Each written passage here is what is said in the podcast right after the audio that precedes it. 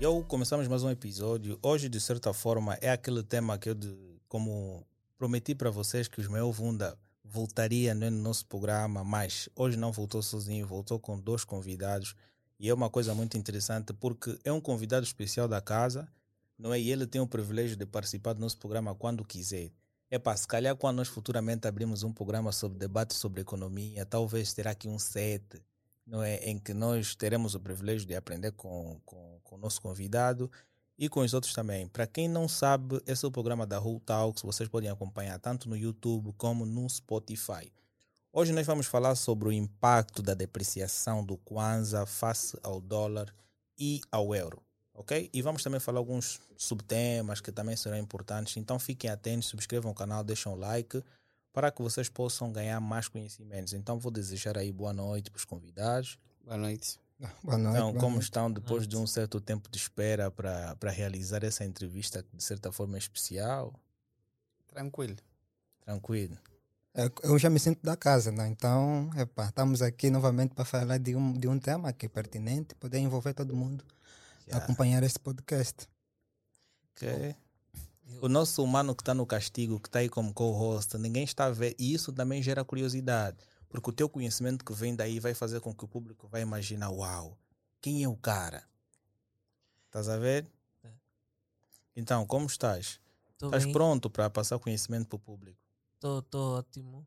Muito obrigado pelo convite por parte do Dr. Ismael Funda. Olha, vou pedir que tu ajustes o teu microfone. Podes baixá-lo mais? Não, baixas mais o microfone. Ok. Ok. Yes. E por parte da equipa por me receber bem. Na verdade, é a primeira vez que eu participo eh, de um podcast, portanto, estou meio que eh, Nervoso. digamos, nervoso, mas penso eu que vai correr tudo bem. É para minha namorada dizia: a vida tem destas. É uma frase que ela usava muito. Então, eu tenho uma questão, não é? Porque eu também quero aprender muito sobre isso. Lido diretamente com as operações cambiais. Mas em termos de definição, eu vou querer saber para vocês, segundo o vosso ponto de vista, o que é, não é, o que é depreciação monetária? Boa questão. A depreciação monetária é quando nós temos uma quantidade de dinheiro ou disponibilidade ou quantidade de dinheiro ou moeda nacional que queremos fazer ou adquirir divisas, mas que para nós adquirirmos essa divisa ou essa moeda estrangeira, temos que pagar mais sobre aquilo que a gente está acostumado, sobre aquilo que o mercado está a operar ou, ou aquilo que o mercado opera. Por exemplo, se atualmente se eu quiser comprar uma nota de um, um euro, eu tenho que disponibilizar no máximo 880 kwanzas. Ok, podes, podes virar, ok. Sim, 880 kwanzas que para adquirir um euro, se nós Olha, vend- para não, não cair novamente, tenta apertar. Ok. Yeah, boa. Sim, se nós invertermos isso para 100, para 100 euros, vamos dizer, estamos logo a adquirir 100 euros por, 808, por oi- oi- oito- 88 mil kwanzas, que é muito dinheiro para adquirir outra a moeda estrangeira. Então, nesse caso, uma depreciação de, de cambial é quando temos o nosso dinheiro ou a moeda local do país a depreciar-se face à moeda estrangeira. Para nós adquirir a moeda estrangeira, temos que submeter ou gastar mais, mais do que aquilo que a gente pode. Ok. Uhum. Bem, eh, de, uma forma, de uma forma resumida, podemos dizer assim, que a depreciação, depreciação de uma moeda é, é quando aquela moeda perde valor. Ok. Quando eu preciso adquirir uma outra moeda, eu preciso de mais kwanza, por exemplo, estou a olhar para o nosso contexto, eu adquiri um dólar, eu preciso de mais kwanza para ter acesso àquela moeda. Certo. Então, isso mostra a fraca ou fraco poder que o, o, o, o- dinheiro local tem face a outras moedas estrangeiras. Nesse caso, a moeda que é mais transacionada é o dólar e o euro, né? que, são as, que são a moeda de, de transações comerciais praticamente. que é que Ok. nós trazemos relevância. Mas é mais ou menos o seguinte: é quando eu preciso de mais kwanza para adquirir é, um euro um- ou um, um dólar. Aí mostramos que ah, aí mostramos que, que, eh, que nesse caso é, é aquela moeda estrangeira tem, é tão forte, tão forte, que a moeda nacional vai ter que disponibilizar mais valores para adquirir só uma única unidade daquela, daquela moeda. Isso é de- podemos dizer que é a depreciação de uma moeda, né? Ok. Sim, de facto eu concordo. E só para enfatizar mais no que acabou de dizer, eu poderia mostrar um exemplo claro. Penso eu, se a memória não me falha, que em 2010 o nosso, a nossa 100 dólares eh, valia 10 mil kwanzas. Certo. O que queria, o que quer dizer que para teres uma nota de 100 mil kwanzas, tu só precisas de 10 mil kwanzas para que tu possas obter efetivamente essa nota. Hoje Não, em dia, 100 mil kwanzas seriam mil dólares. Dólares. mil dólares, sim, 100 obrigado. euros, 100 dólares é que seriam 10 mil. Certo. Exato. E hoje, eh, com a subida, não é? Com a desvalorização da nossa moeda, podemos notar que eh, é muito mais dispendioso, não é? Para nós conseguirmos uma nota de 100 dólares, gastamos mais de 40 mil kwanzas. Uau. Fica muito, muito pesado para o nosso bolso. Portanto, há uma necessidade, posso eu dizer urgente, não é? Que, se, que os economistas e, eh, caso diria, o nosso governo, no geral, eh, criasse uma política que possa efetivamente combater esse cenário que tem estado a acontecer no nosso dia a dia. Mas agora, vocês falaram de coisas muito importantes, o que significa dizer, na medida que os anos foram passando, tu fizeste uma comparação do ano 2010, ah, a nota tinha mais peso anteriormente porque conseguiríamos ter mais uma quantidade de dólar mediante uma, um, um excesso de kwanzas, mas na medida que os anos foram passando, como disse o nosso convidado, é que aquilo foi diminuindo, não é? O impacto do kwanza foi diminuindo e hoje nós precisamos ter mais kwanzas para nós fizermos a aquisição de poucos dólares. Antes precisávamos de poucos kwanzas para ter muitos dólares. Mas agora, o que é que provoca esta desvalorização da moeda? Deixa-me só antes de, de passar aqui para o professor Sabalo.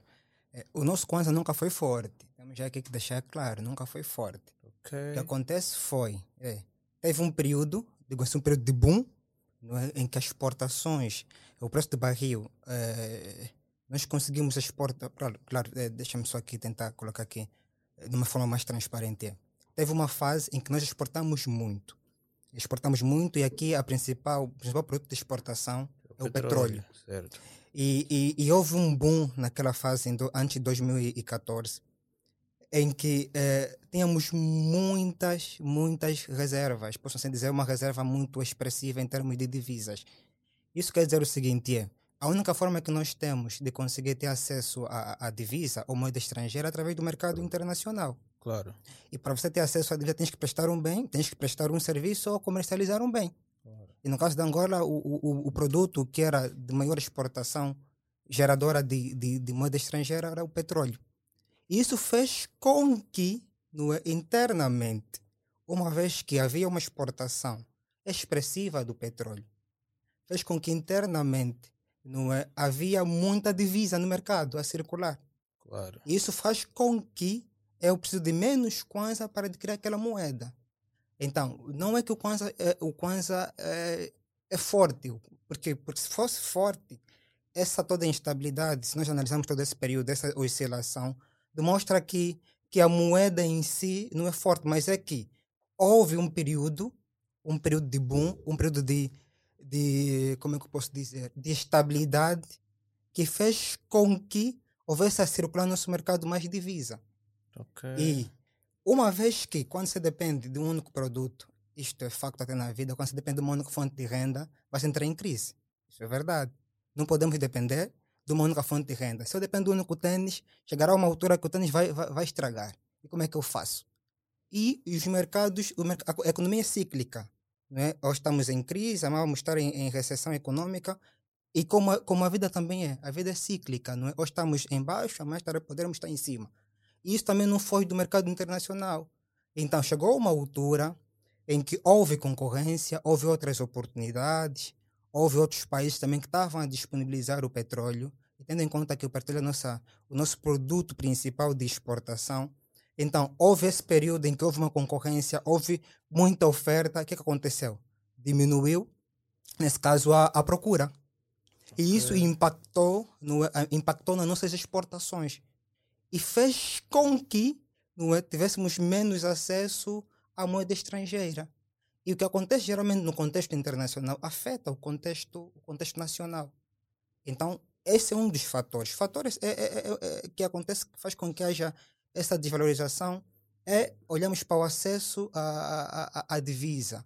E o acesso à divisa é através da comercialização de bens e serviços. E geralmente nós como é que nós recorremos ao mercado internacional? Uma das formas é quando o mercado local já está satisfeito. Quando internamente eh, já há uma satisfação ou internamente eu já não consigo atender a demanda. O que é que eu faço? Eu vou, vou, vou exportar, vou, vou atuar noutros mercados.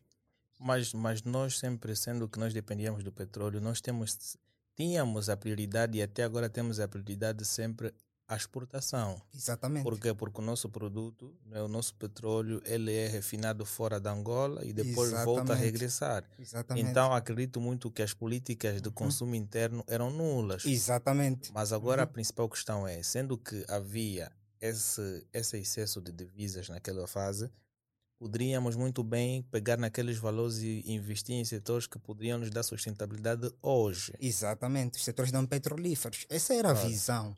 E a visão da, da diversificação da economia não é uma coisa atual. Essa é uma coisa que já foi discutida anteriormente. Porque os economistas e, e, e, e os empresários já tinham a noção que chegará mais dia ou menos dia, o mercado de petróleo não será capaz de, de garantir a sustentabilidade da economia angolana. E era necessário que tenha que se diversificar a economia, apostar em outros setores. Porque o setor da agricultura aqui em Angola já teve peso. Angola já exportou café, já exportou outros produtos. tá a?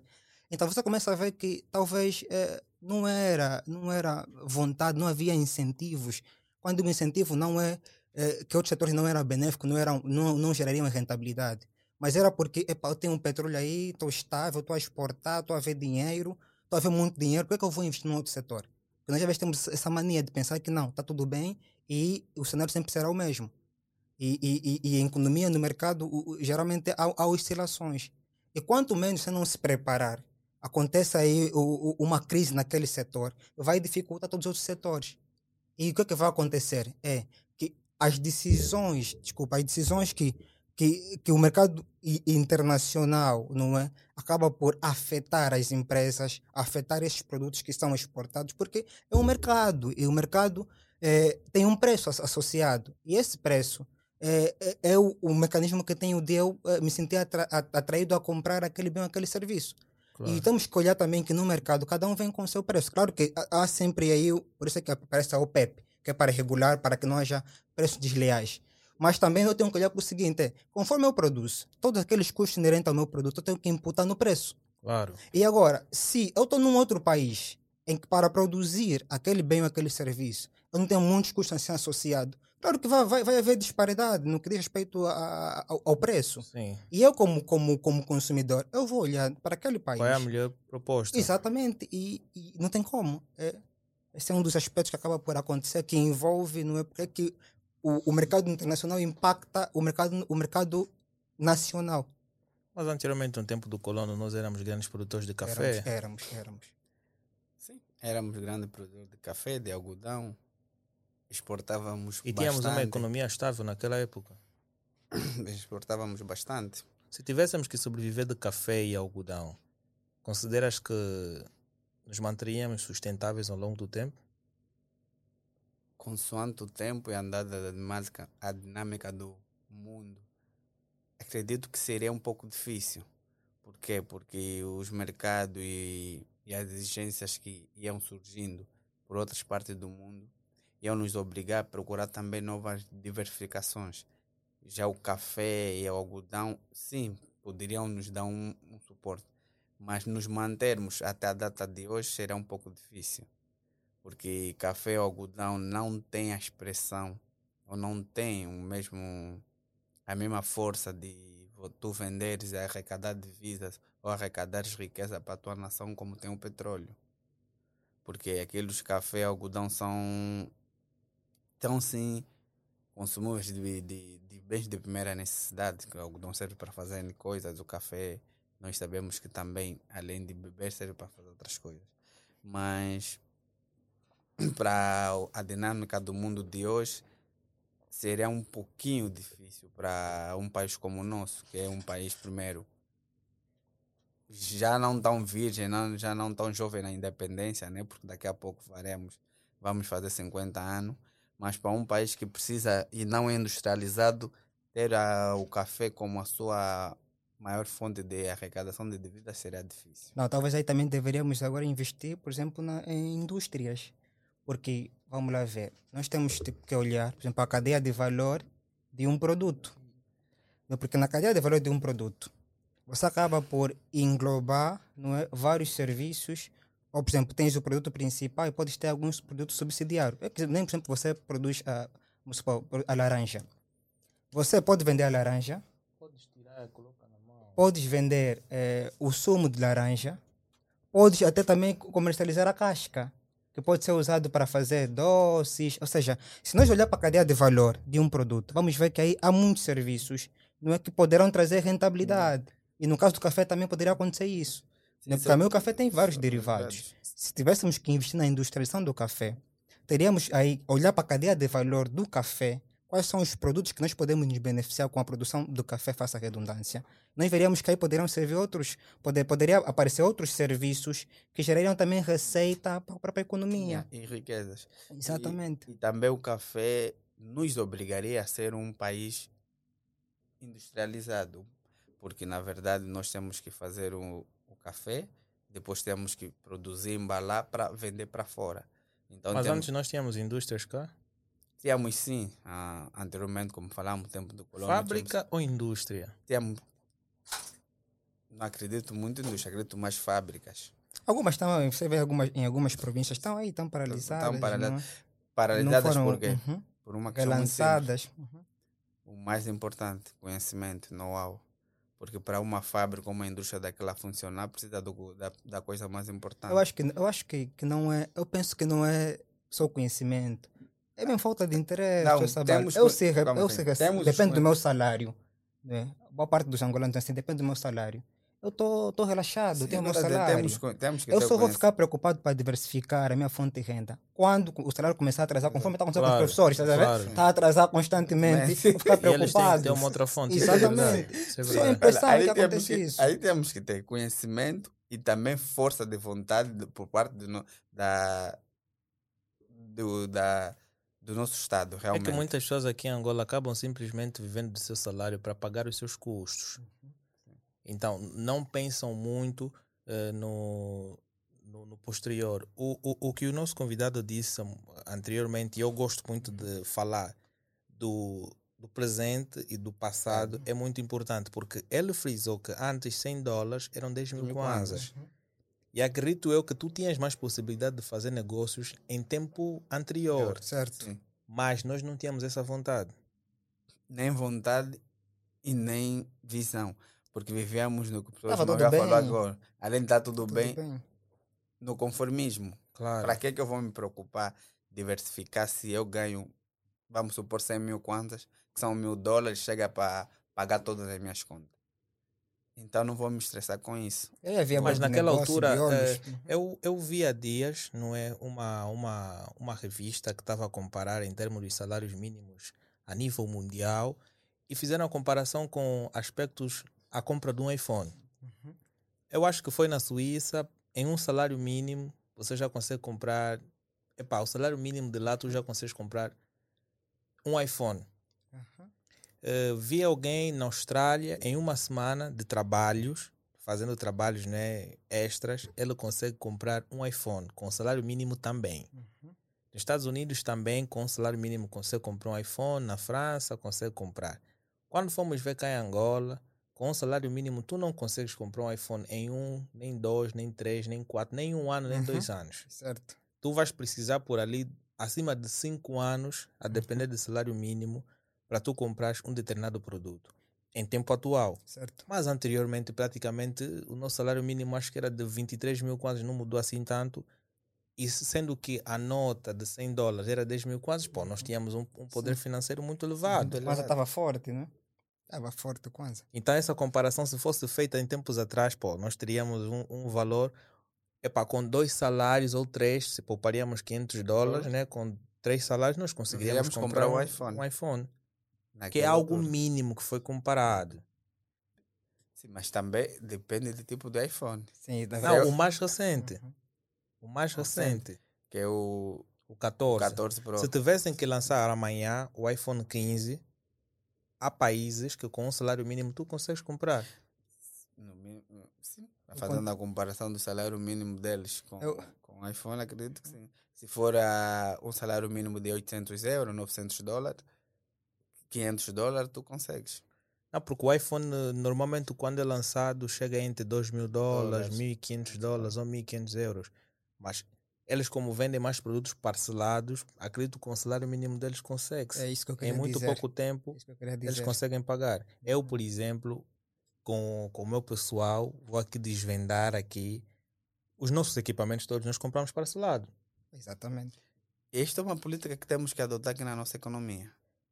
Temos que adotar e as empresas têm que aprender. Mas não a- será tão fácil. Sim, as empresas têm que aprender a acreditar no cidadão nacional, porque atendendo à fase que estamos a viver, com essa inflação e realmente a crise, então as empresas, o governo tem que chegar a uma conclusão que temos que aprender a viver, a partilhar as coisas. Porque hoje em dia, dificilmente, dificilmente, um cidadão pegar do seu próprio salário e pagar uma coisa à vista está muito caro e muito difícil. Não será fácil. E se nós aprendermos a viver, a parcelar as coisas, facilitaria muito a população. Mas também para chegarmos até lá, realmente tem que ter muita confiança entre empresa cliente. E nós, como cidadãos, sermos sérios e cumprir com aquilo que estamos aí pedir. Porque se vou comprar um, um iPhone, por exemplo, eu disse, e o iPhone, vamos dizer, são 500 mil kwanzas, eu digo, não, eu tenho a condição a possibilidade de parcelar esse iPhone por três vezes. Eu hoje eu vou dar minha primeira parcela, passando um mês ou dois meses, a empresa ou vai me cobrar a segunda. Eu, como cidadão, vou, dou a minha segunda. Passando mais um mês, vou, dou a minha terceira. Quer dizer que isso cria uma, uma confiança entre empresa e cliente. Se nós adotarmos esse sistema e nós, como cliente, conseguimos cumprir isso, facilitaria a vida tanto faz das empresas como do cidadão. Ali conseguiremos chegar num, num denominador comum vantajoso para todos nós.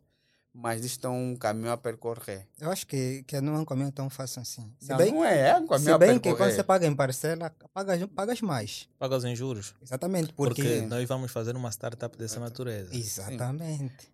Enquanto o dinheiro, tu- eh, vamos lá ver porque eu vou sacrificar, não ter aquele valor. E pagas na, à vista e tu vais pagando, porque nós realmente, nós já até já abordei isso com o Marcos no, no dia da manhã, a criação de uma startup dessa natureza.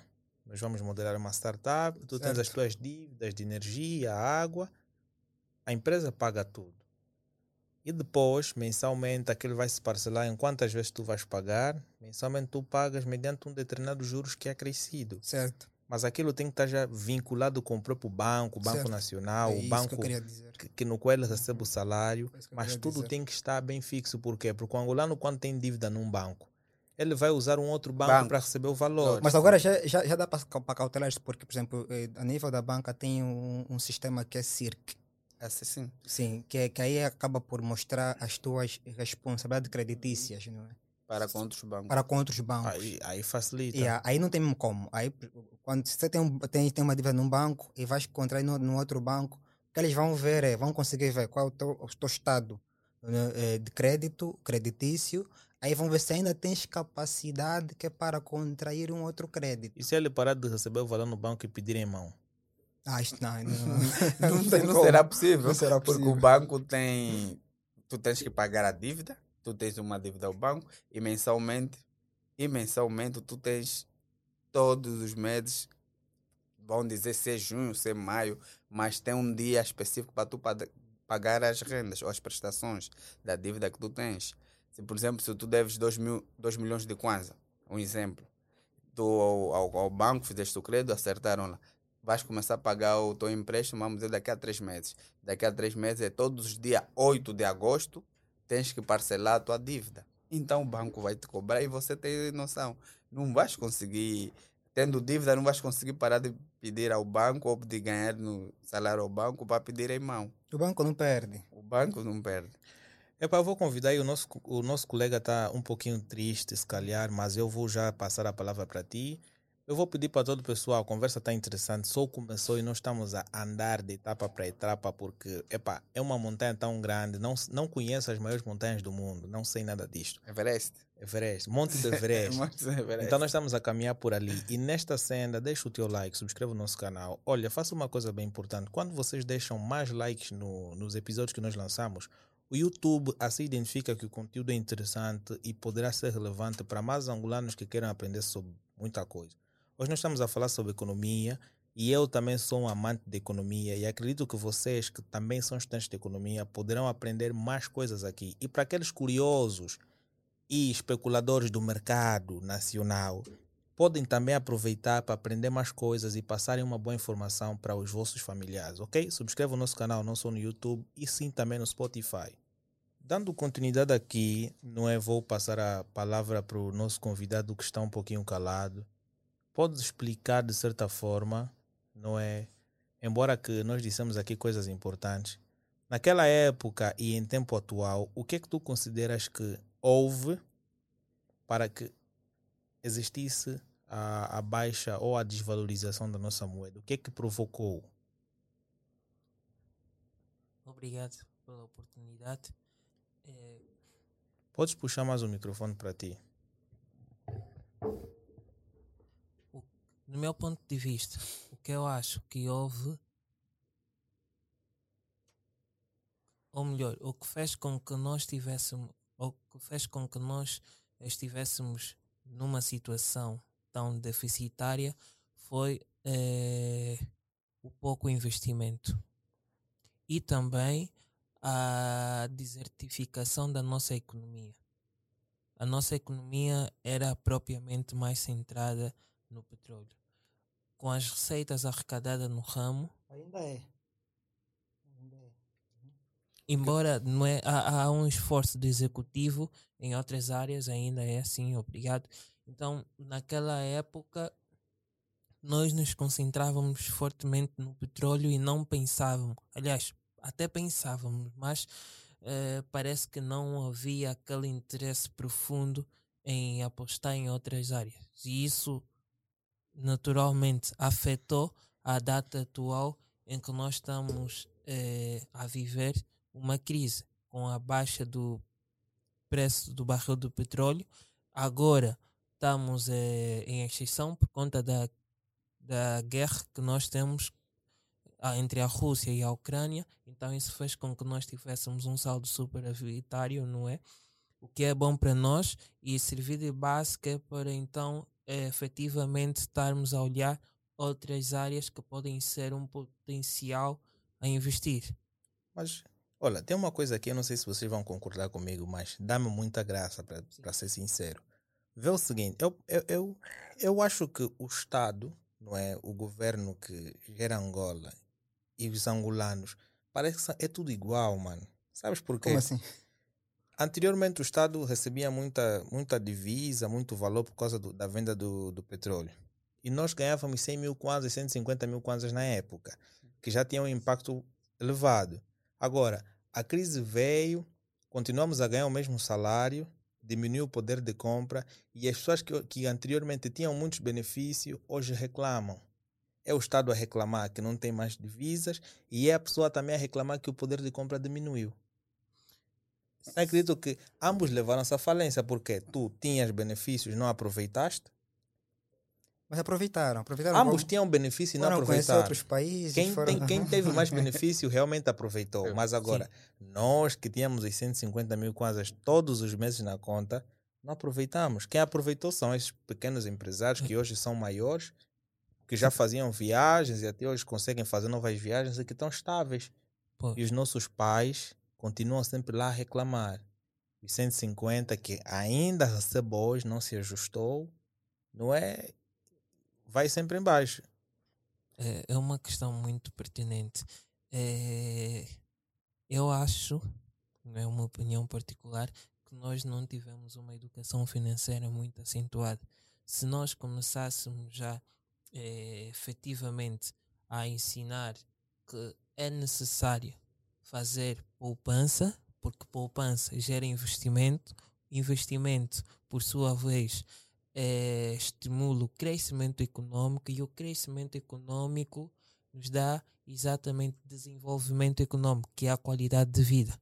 Portanto, se começássemos mais cedo a incentivar as pessoas a fazerem poupança, a investir no setor A, no setor B, eu penso que não estaríamos nas condições atuais. E também poderíamos ver claramente o exemplo é, do Emirados Árabes Unidos, propriamente Dubai, que quando dependia totalmente do petróleo. Anteriormente dependiam da pesca. É, Depois começou a subir, veio o petróleo. petróleo Quando eles descobriram o petróleo, yeah, é quando começou a atingir o up, né? exatamente. Agora, agora faz Agora- muito dinheiro com o quê? Com turismo. Turismo. Com Sim. turismo, exatamente, Como é- como é é que é? onde eu queria chegar. Então. Começaram a investir na infraestrutura do seu país. Agora, quando o petróleo, não é, teve a baixa que teve, eles ganhavam com turismo e atualmente ganham também com petróleo, mas dependem mais do turismo. E eu penso que nós também tínhamos que usar isso como exemplo e investirmos em outros setores da nossa economia, o que efetivamente tem notado ou tem-se notado que o executivo está preocupado e por esse mesmo motivo há vários programas, não é?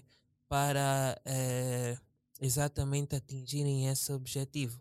Mas, eh, no meu ponto de vista, precisa-se de mais fiscalização e de alguns reajustes dessas ideias. Sentes que cá em Angola consegue-se criar bons empresários?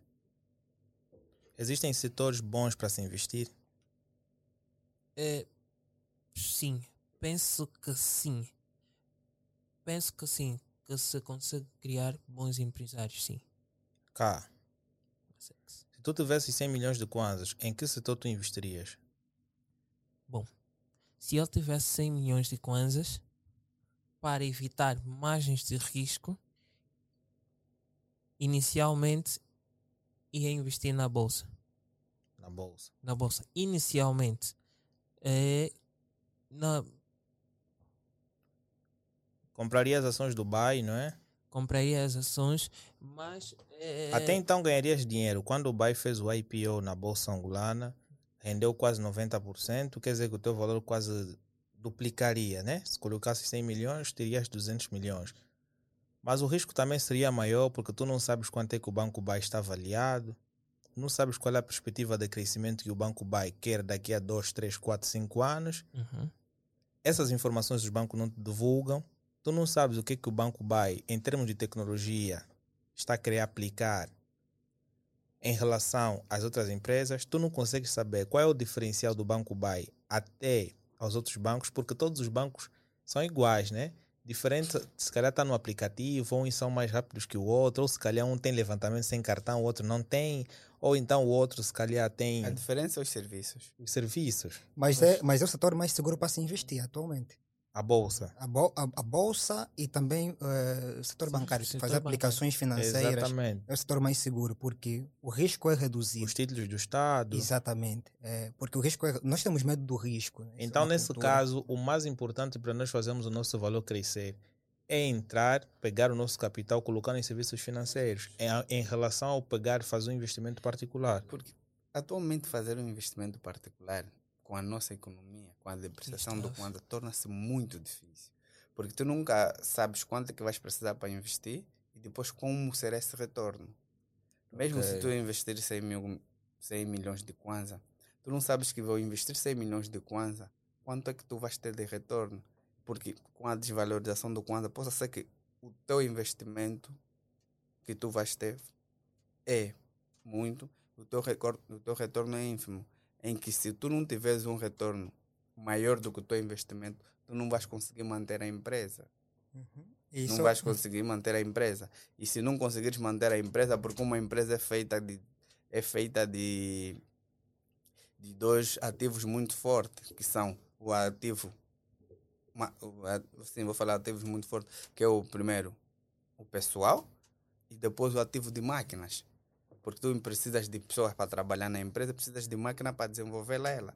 Não, não importa que tipo de empresa, se nós estivermos a falar de onde estamos agora, temos as máquinas. Ok. É Dá só, queria só adicionar algo.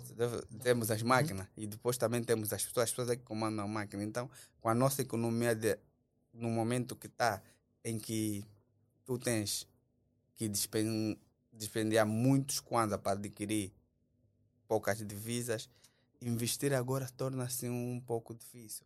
Porque atualmente, verdade seja dita, os, os empresários, as pessoas que têm negócio, têm empresa, estão a fazer mesmo muito sacrifício para mantê-la ela, principalmente para manter a empresa e principalmente para pagar o seu pessoal. Sim, porque o setor, o setor empresarial aqui em Angola sempre foi frágil.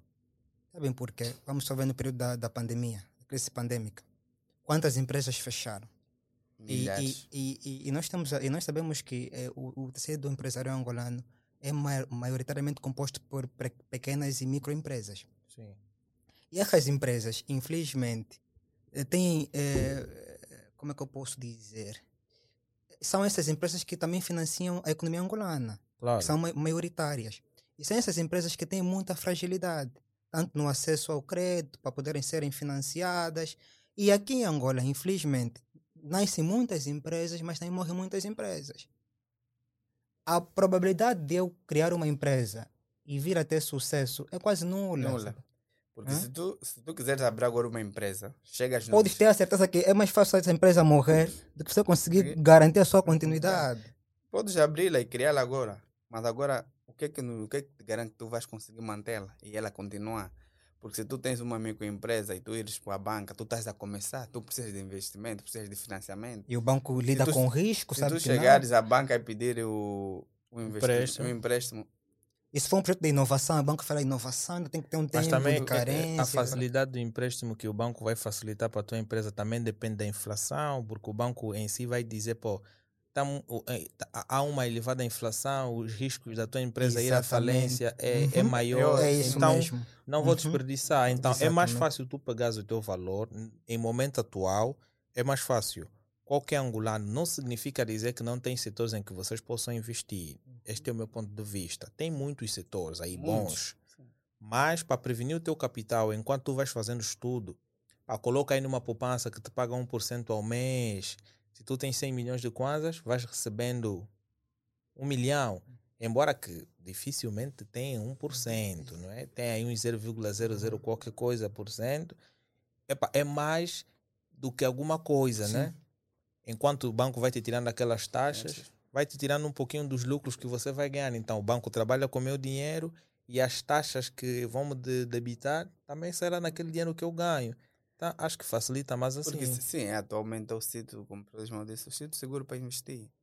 Porque tu sabes que mesmo com a inflação e o risco que o nosso mercado tem, bem ou mal, tu sabes que terás algum retorno de, Retorno. do, do- deste investimento. Sim. Mas agora pegar o dinheiro, particularmente, e investir num, num setor, atualmente tu tens que estudar bem o mercado. Ver que tipo de finan que tipo de investimento eu vou fazer, que tipo de empresa eu vou abrir. Mas também não podemos limitar aqui os telespectadores. Não, Porque nós temos que olhar também para o, o- Como é que eu posso dizer? O tipo de investidor. Não é? Há também classe de investidor. Porque, por exemplo, eu- Se- Será que nós conseguiríamos ter aqui agora um Elon Musk? é possível. Sim. é possível. Al- Tem em Angola agora, que- agora muitos jovens, há muitos jovens que estão dispostos a fazer alguma coisa. Há muitos jovens que estão dispostos agora a investir porque viram que depender só de uma única fonte de renda e esperar favores, infelizmente não vão conseguir eh, chegar a a almejar aquilo que tá todo mundo, qual- qualquer jovem sonha ter, uma boa casa, um bom carro. Então há muita gente que está a fazer muita coisa acontecer. Por exemplo, um dos mercados agora emergente é esse mercado digital que Claro. oferece muitas oportunidades. Nós também temos acompanhado muitos jovens que também estão a investir no mercado digital. Claro. E este mercado, mesmo também as, as startups, também é um mercado muito em- em- Emergente. emergente. Então, Claro. estes mercados um dia, eu acredito que vão revolucionar, não é, o, o- próprio mercado Mercado nacional. mercado nacional. Só que agora, claro, também tem que ter investimento, porque isto é um mercado que ainda é novo. Uma coisa quando é nova, ainda gera desconfiança. Quando as pessoas Sim. começarem a ver que é uma grande potencialidade, vão começar a investir nesses programas. Quando começarem a ver que, que é um mercado que também está, o mercado digital, a rentabilidade do mercado digital é, é, muito, é, muito, é muito acelerada. Você pode começar, eh, estás aí num- numa fase de iniciação, mas quando come conseguires atingir aquele nível de, de tele- tele- telespectadores que vão garantir já um retorno para, para, para, ou para o canal ou para o teu produto, ok? Você vai ver que a tua rentabilidade é, É maior, maior. é maior ao longo do maior, tempo. É muito maior. Só que é médio e longo prazo. Sim. O grande problema é que aqui a, a, nossa, a nossa mente é muito imediata. É por isso que as pessoas hoje conseguem perder muito dinheiro cá em Angola. E a cada dia vão surgindo startups falsas, como, que funcionam como pirâmides financeiras, vão te aliciar um retorno de 90% em 100 mil quase, e tu vês, uau, vou colocar no banco porque se essa empresa vai me dar 100, 100 mil kwanzas de retorno no, investimento dos meus 200 Certo? ele vai colocar aquilo como um garantia, uma garantia suficiente. Só que ele não avalia outros fatores, se aquela empresa está registrada. Porque eu há dias falei com aquele, ele disse, não, vou, vou investir nessa empresa porque essa empresa tem NIF. Eu disse, "Ô, irmã, qualquer NIF? empresa pode ter NIF. NIF. Quem te garante que ela funciona? Disse, pô, até gajos que não são nacionais Ah, têm NIF. certo. É uma empresa então que não consegue ter NIF. Ter NIF é qualquer coisa, todo mundo consegue. E agora a empresa fez tanta publicidade na internet, apareceu em cadeias televisivas, levou o dinheiro de muita Ah, eu gente. acompanhei vendeu caso. a casa, pegou 3 milhões, investiu na startup e agora está a dizer: não, mas eu quero o meu dinheiro de volta. Quem vai dar o Quem dinheiro? vai dar o dinheiro de volta? O grande problema também é que se os bancos bloquearam o capital daquela empresa em si, por que não pegam aquele dinheiro e vão devolver à população? Embora que não vai ser igual. E isso as pessoas têm visto como uma maior oportunidade. Então há duas oportunidades aí. Quem ganha mais e quem perde mais. Sim, porque você vai investindo nessas empresas é um risco mesmo. É um risco que tu estás a, a dar a dizer assim, olha, eu vou, vou, vou arriscar, se der certo, saio do 0 a 100, se der errado, saio de 100 a 0. Mas é um risco muito inerente. Tu tens que primeiro refletir bem, saber o que é que tu queres fazer. Eu, o professor Ismael estava a falar que eh, esse mercado digital é bom, é um mercado muito emergente, que podemos sim investir. Tudo bem que o seu retorno é médio e longo prazo, mas é um mercado bom para investir e é um mercado que tu sabes que aquilo bem explorado e bem organizado dá para viver e dá para andar e, com, e será um mercado daqui mais a 10, 15 anos, acredito eu, gerador de vários empregos. Claro, o mercado digital ao longo do tempo pode criar. Vai gerar muitos empregos. muito emprego. O caso, por exemplo, do Brasil. O Brasil. Não, o Brasil em termos de startup, Começou pelos Estados Unidos em termos de Eles startup. bebem muito Estados Unidos, Brasil, então. Porque na medida que a internet, as empresas que, de telecomunicações vão disponibilizando mais internets em cada ponto de, de Angola, então vai facilitando mais a aquisição. Por exemplo, hoje o nosso podcast é visualizado por 20, 30 ou 40 ou 500 pessoas, mas na medida que a nossa informação for chegando para mais pessoas ao longo de outras províncias e terem acesso à internet, então teremos mais subscritores. Isso facilita muito. Mas agora, nós falamos de muitos problemas e uma das coisas que nós vamos ver se a nossa economia realmente vai ter benefícios ou não é que, com uma demanda de excesso de desvalorização, isso de certa forma afeta bastante a economia. Muito. O que é que pode causar o excesso da desvalorização da nossa moeda? O que é que pode causar a nossa economia?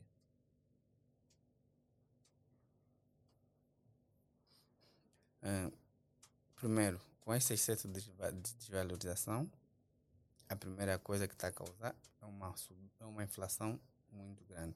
Depois, causa vários transtornos para a nossa economia. Fica uma economia fraca, a gente não consegue investir, a gente não tem uma moeda forte. E quando não, nós não temos uma moeda forte, fica, fica por exemplo, uma economia em que aquilo que tanto faz o nacional como o estrangeiro quer investir, está com dúvida, e depois torna uma economia que não temos emprego, porque quando a economia está fraca, não há investimento, não é uma economia geradora de emprego. Ok. É, só para acrescentar, não é? Para já vamos ter uma inflação galopante ou hipergalopante e poderá ocorrer a mesma situação que aconteceu na Venezuela que para comprar eh, por exemplo um- uma pizza tu vais precisar de muitas unidades não é para adquirir esse mesmo bem o que vai fazer muitas das vezes com que haja eh, situações de êxodo rural propriamente. Muita gente vai sair de uma zona para outra e em alguns casos alguns vão emigrar para um outro país porque não há condições de se manter naquele mesmo país. Naturalmente que vai ter também um maior índice de criminalidade, eh, prostituição, o que não é bom, e muitas outras malícias. Portanto, a economia, a economia e o país em si torna-se eh, instável ou até um certo ponto não vai ter uma estabilidade porque todas as pessoas que tiverem a oportunidade de poder sair vão eh, efetivamente abandonar o país porque não há condições para se manterem lá. Portanto, é sempre necessário e que os nossos líderes acautelem-se para não chegarmos a esse extremo. Agora, eh, do ponto de vista das empresas, eu penso assim, isto vai afetar o retorno das empresas, vai afetar a rentabilidade das empresas, Vão ter que investir mais. vão ter que investir mais. Isso vai também contrair os investimentos. Claro. Isso vai afastar também o investimento direto estrangeiro. Né? Olhando para uma, para uma economia que está instável, não compensa. Para as empresas vai ser, vai ser o seguinte: é, então, se eu te- vou ter que aumentar o, o- o preço, o preço do bem, isso vai fazer com que, se há uma inflação associada, isso vai fazer com que as pessoas vão adquirir menos daquele bem. E em contrapartida, eu vou ter menor rentabilidade. E tendo menor rentabilidade, talvez eu vou, não vou conseguir eh, não vou me sentir atraído a, a investir mais naquele bem, naquele produto. Porque se eu produzir mais, eu sei que as pessoas não vão conseguir adquirir aquela quantidade esperada, Claro, né? que, vou que vai garantir que vai garantir a minha sustentabilidade. Vou diminuir. E o que, é que eu vou fazer? Vou ter que minimizar alguns custos. Qual é o custo que as- as- os empresários prim- primeiramente pensam? Custo com pessoal. Epá, vou cortar. Vou cortar pessoal, vai gerar, que vai gerar desemprego. Gerando desemprego é mais um problema para o Estado. Por esse, por, e- é- é- é- é- é- é- por esse motivo é que geralmente em, em, em, estado assim de instabilidade deve existir políticas de modo a garantir o acesso a- ao crédito, que é para relançar essas, essas empresas. Se não relançar essas empresas, nós estamos a olhar aqui. Geralmente a consequência quando, não, quando há uma contração no investimento é despedimento.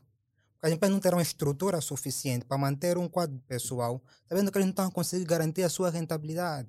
Eles vão simplesmente manter aquele pessoal, não é? Tendo em conta aquilo que eles conseguem oferecer, que o mercado consegue absorver e que garante a sua continuidade. Ok. Então nós temos sempre que olhar do ponto de vista das empresas, porque são as empresas que, vão, que lançam a economia, são as empresas que investem na economia. E esse investimento é que gera retornos, e esse retorno vai gerar maior produção, maior produção vai aumentar a empregabilidade, e assim sucessivamente, vai gerando um ciclo, né? um ciclo, posso assim dizer, eh, virtuoso. Então, nesse caso da inflação, quem passa mal é o povo, que agora vai precisar de mais valores para conseguir adquirir uma certa quantidade. Como, por exemplo, o pão, não é? E falando do pão, o pão já subiu. Exatamente, o Eu pão. comprava o pão 400, agora tem que se comprar 300. E, e nós, nós, nós estamos a olhar que há uma, há uma grande instabilidade. O custo de vida de um grande está cada vez mais difícil. Muito. E, e, e, e- nós estamos a, a- olhar, eu começo a analisar, eh, há muita gente que tendo em conta essa instabilidade, estamos a, pegar, estamos a pegar as suas, as suas malas, estão a bazar de Angola. E, e, e também agora, eu acho que antes as pessoas não pensavam duas vezes, porque o câmbio também estava um pouquinho mais, bastava alto, mas já dava para fazer alguma coisa. Mas agora que subiu bastante, as pessoas agora vão pensar duas vezes. Vão pensar duas vezes para emigrarem para um outro país para a busca de boas, de boas condições. Mas, eu, mas eu, eu, eu, eu, na minha visão, estive a refletir. Só que nós não conseguimos ter acesso né, aos dados migratórios. Mas há muita gente está saindo de Angola. Sim. E isto também tem algum impacto na redução de divisas aqui. Porque muita gente está a pegar o dinheiro que ele tem aqui, vendeu a sua casa, compra a divisa e vai para um outro país. Esse número de, de, de angolanos que estão a sair de Angola, e vamos olhar que quem está a sair de Angola não é a classe média, classe baixa. É uma classe alta que estão a sair de Angola. Porque já notaram okay. que, que é uma grande instabilidade. Isso também tem um impacto a nível, a nível de, da, das divisas que saem que, que sai do, do país. Vai diminuindo ainda mais. Vai diminuindo também ainda mais. Então, nós também temos que olhar esse cenário, professor Sabalo. Claro que tem um cenário que uh, Angola pagou a dívida, não é? China, isso, claro, uh, isso também, de certo modo, reduz. Uh, Angola já pagou a dívida da China? Alguma to parte. Total, não. Total, Eram não, 25 bilhões, não? Já nem, já nem tenho em mente. Taxativamente, não tenho aqui números. Mas pagou uma parte. Era entre 20 ou 25 Mas bilhões. Mas eu sei que nós ficamos, estávamos a pagar uma parte da dívida da China a pagar esta parte da dívida da China também condiciona a nossa divisa nacional, porque se nós estivermos a pagar a nossa parte da nossa dívida externa, claro que não vamos pagar na nossa moeda, temos que pagar na moeda de estrangeira. Claro, claro. Pagando na moeda estrangeira, quase que levamos boa parte das nossas divisas cá. Claro. Então isso também condiciona a não ter dívida no nosso mercado. E depois também vai o número de angolanos que estão a sair, que também estão a a levar, a levar divisas. Então, Mas não seria essa fator. fase em que tínhamos que aumentar o número de produção interna, não é a, a fim de mais pessoas, não é ou mais países quererem fazer negócios com a, com a nossa com, a, com o nosso país e assim nós conseguimos mais divisa. E também, por exemplo, em, em termos de pagamento de, de dívidas, poderíamos fazer uma troca em termos de produtos. Né? Eu estou a produzir mais um certo produto. A China é um bom exportador de, de arroz eles consomem muito arroz. E aqui em Angola produz bastante arroz. E bastante arroz. Tu sabes que nós sempre produzimos bastante arroz, mas agora resta-nos saber se esta troca de, de produto é viável para a China. Claro. Eles vão preferir explorar alguma coisa pois é. aí. É, uhum. deixa saber se essa troca é viável para ele. Porque eu, para acertar petróleo. a troca, eu tenho que ter alguma. dizer não. O que tu estás a me oferecer Garantia. É, a, é igual àquilo que eu te dei. Se não for viável para ele, ele não vai aceitar. Tem sempre uma contraproposta. Mas agora, em termos de relação, qual é a relação entre a inflação, desvalorização e a valorização da moeda? Ah, começa economista. A inflação é a subida generalizada dos preços. Agora me explica uma coisa, por exemplo, vamos supor que o setor de um certo setor. Verifica-se um aumento dos preços. Por exemplo, vamos supor o preço do arroz aumentou. Eh, estamos diante de uma inflação? Hum, não. Só se o arroz só aumentou, não necessariamente estamos diante de uma inflação. Portanto, se verificar-se que os preços da maioria, a maioria dos preços da cesta básica aumentou, os preços aumentaram, então aí sim estaríamos diante de uma inflação. Um só produto não, não influencia muito para uma inflação. Talvez pode ser problema do próprio setor. O setor, sim, alguma coisa uhum. deve condicionar com que produzissem em massa esse produto. Portanto, não, não, não, não, não faz parte disso. Era só para esclarecer isso, porque às vezes Obrigado. as pessoas pensam que não, é, o, o frango subiu, a inflação. É inflação. Okay. Não, não. Temos que respeitar, não é? Que é Mas agora, uhum.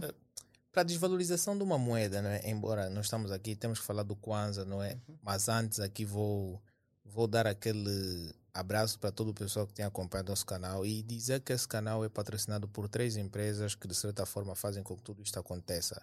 Que é a LNPay, a Bri Acessórios e a Coffee Cash. Vocês no rodapé poderão ter mais informações e os contatos dessas empresas e nas descrições vocês poderão encontrar o link das mesmas. Se tu tens o interesse de passar a tua empresa aqui ou então queres participar da nossa rubrica Minuto do Empreendedor, é muito simples. Nós temos o nosso e-mail na descrição e vocês podem entrar em contato, bem como também podem seguir nas nossas páginas das redes sociais como Instagram e Facebook. Vão lá, deixem a vossa mensagem, querem participar, não só como convidados daqui, mas sim também como empreendedor que vem expor o seu negócio E nós teremos o prazer de fazer com que a tua empresa passe por cá e assim o nosso público consiga ver as mesmas coisas que tu comercializas. Então, olhando para a questão que eu quero fazer, não é? É, é a seguinte: eh, sentes que para ocorrer uma desvalorização da nossa moeda do Kwanza, há que se tomar uma decisão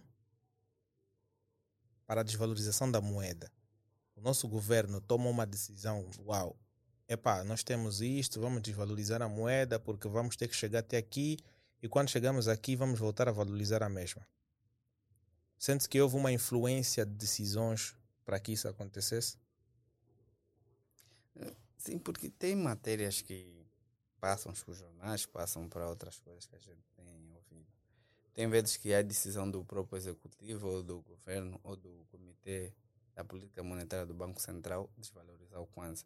Quando o próprio Banco Central ou o Estado quer atingir um certo de, determinado objetivo, ele desvaloriza o Kwanza e depois, passando um tempo, volta a, a valorizar. Mas tem vezes que a desvalorização da moeda nacional não tem, não tem nenhuma decisão tomada.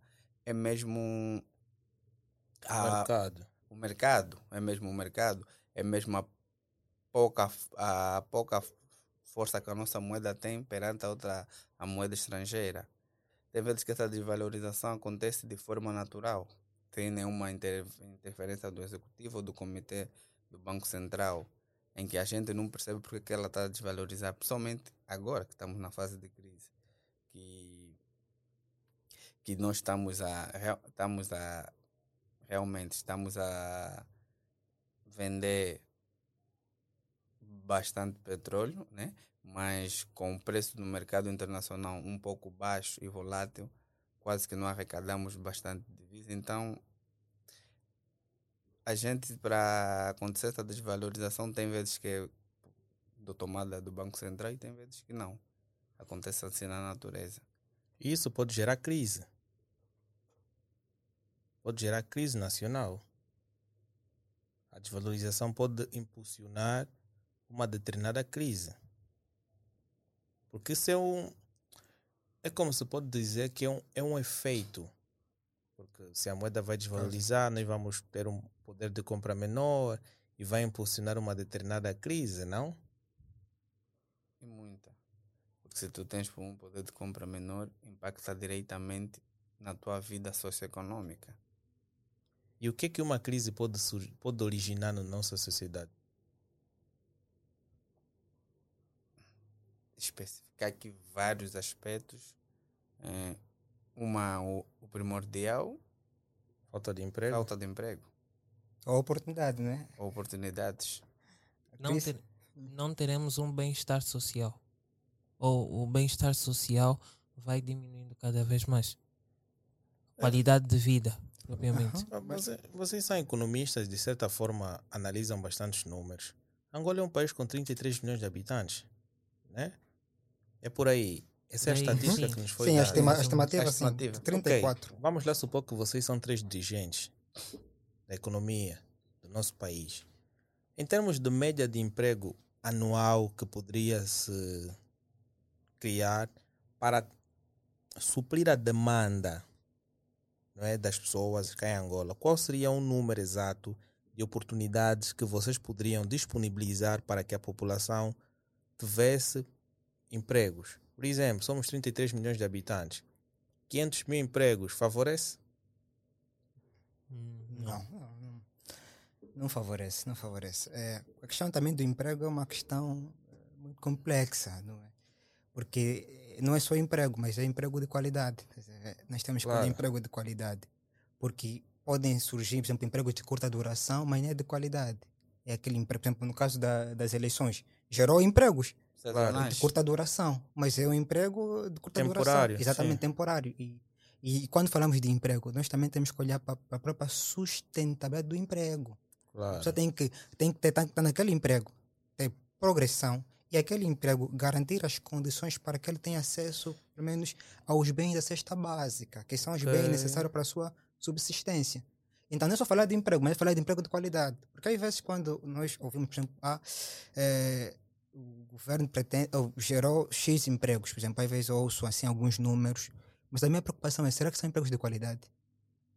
Será que você distribuir, por exemplo, kits, não é kits aí que é para embaixadores, microcréditos aí, a ver? e não dá esse acompanhamento, o que é que garante que aquele camarada que recebeu o microcrédito até agora continua esta sua atividade? O que é que garante que ele eh, investiu num setor eh, ou, no- ou conseguiu empreender e tem, uma, tem um retorno que lhe permite continuar a exercer aquela atividade? Não temos esses dados. Por isso é que nós, se for emprego de qualidade, aí nós temos por exemplo, que olhar. Hoje em dia, aqui a grande preocupação, o que emprega em massa são as indústrias. Se Ok. pudéssemos investir nas indústrias, não é? nós poderíamos conseguir garantir que haja uma absorção de boa parte dos quadros. Mas também não é só questão da ab- absorção dos quadros, mas também a questão das qualificações. Porque também um camarada que, que não tem qualificações fica frágil no mercado de trabalho. Por esse motivo é que você, nós olhamos para a inatividade. Pessoas que não procuram emprego. Há muita gente que não procura emprego porque pensam, se eu vou trabalhar, vai me dar 50 mil kwanzas. Fica aqui no bairro, aparece um biolo aí, consigo vender um carro, cai, por exemplo, uns 250 ou 300 ou 500 mil. Então também os empregos também Mas não ele são trabalhar para uma atrativos. empresa, se ele trabalhar para uma empresa que lhe paga 50 mil kwanzas e ainda assim aquela empresa lhe permite ele fazer algum biscato, já é mais alguma coisa. Diferente. São 50 mil mais 250, tu acabas tendo 300. Aí é diferente, porque aí você fala, não é só emprego, olha também, por exemplo, para as qualificações, olhar para a educação. Porque garante que um jovem consiga, consiga estar no emprego e consiga, consiga crescer só os níveis de qualificações. Claro. Ele tem que, estar, pre- tem que ter competência para exercer aquilo. Se ele não tiver competência, vai ser ultrapassado, vai ser usado e depois vai ser despedido. Vai aparecer alguém que está mais preparado do que, do que esse camarada. Então, as políticas de emprego têm que, têm que vir acompanhado de políticas de formação. Aí sim será um, um casamento perfeito. Aí vamos garantir que esse camarada está aí para o mercado de trabalho preparado. Então, é, é, é, é toda uma questão. São setores que têm que interagir. Só pensar no emprego não resolve. Emprego, emprego de qualidade, formação, capacitação. Então são vários fatores. Aqui eu, eu apostaria, por exemplo, apostaria eh, que para garantir que haja uma inserção eh, sustentável deste camarada, eu apostaria, por exemplo, na formação. É formar, né, formar e, e também depois é, é também arranjar uma forma de que as empresas participem na formação, tá? Porque as empresas é que absorvem eh, os quadros. E se as empresas pa- passarem a participar na formação, elas também vão poder financiar a formação. Mas as empresas são essas que alegam que não tem emprego, mas está sempre a morrer pessoas. Porque, porque, porque, porque para já é. Acho que tu, tu, tu tem, que ter, tem que ter um incentivo. O Estado tem que criar incentivos de modo as empresas não absorverem os quadros. Como é que quando, quando, digo incentivo, é, é Estágios. sim, os estágios, os estágios profissionais, os estágios curriculares, é? aquelas empresas que recebem os formandos vão ter um, um desconto, tem que ter algum benefício. As empresas tinham que estar obrigadas a, a- a fazer isso, porque eu vejo fora da Angola, ah, as universidades têm esse convênio com as empresas. Sim, sim. Já criam essa facilidade. Elas são obrigadas a oferecer estágios, porque toda qualquer empresa tem um capital que eles lançam para questões sociais. Certo, Essas certo. oportunidades dessa natureza. Certo, certo. Mas vê-se que aqui em Angola as empresas praticamente dificilmente aceitam, exceto algumas petrolíferas e Certo, alguns certo. bancos também. certo. Porque realmente nós notamos no nosso mercado que as empresas a absorver pessoa recém-formada hum, diz não, tu não tens experiência. É um custo adicional não, também. Como é que eu vou te É empregar? mesmo um custo adicional. Mas é o que disseste, nós, o Estado, as empresas têm que ter parceria com as universidades. Porque se eu estou a me formar, é para ir procurar emprego. Se eu Claro. vou ir no mercado de emprego, tu não podes me exigir mais do que aquilo Experiência. que eu posso te, oferta, Mas te não só com oferecer. as universidades, você sabe? Com Também os- com os com centros de centros de formação formação profissional. Sabe por quê? Porque Ok. só o custo associado para você conseguir fazer uma, um ensi- ensino superior É muito é dinheiro. muito Porque elevado. se, porque se nós associar os técnicos profissionais com os, os licenciados ou com aqueles que têm a formação ou as qualificações, Um técnico Acima. profissional chega a ser mais barato em relação ao licenciado. Exatamente. Por isso é que as empresas querem mais um técnico do que um licenciado. Sim, Para, para a empresa compensa. Para a empresa compensa. Mas nós notamos a, a nível salarial. eh, as pessoas que têm o ensino superior têm melhores condições do que os que O têm técnico. só um- uma formação profissional. E depois aí a, a- a questão é, será que o que se analisa é o quê?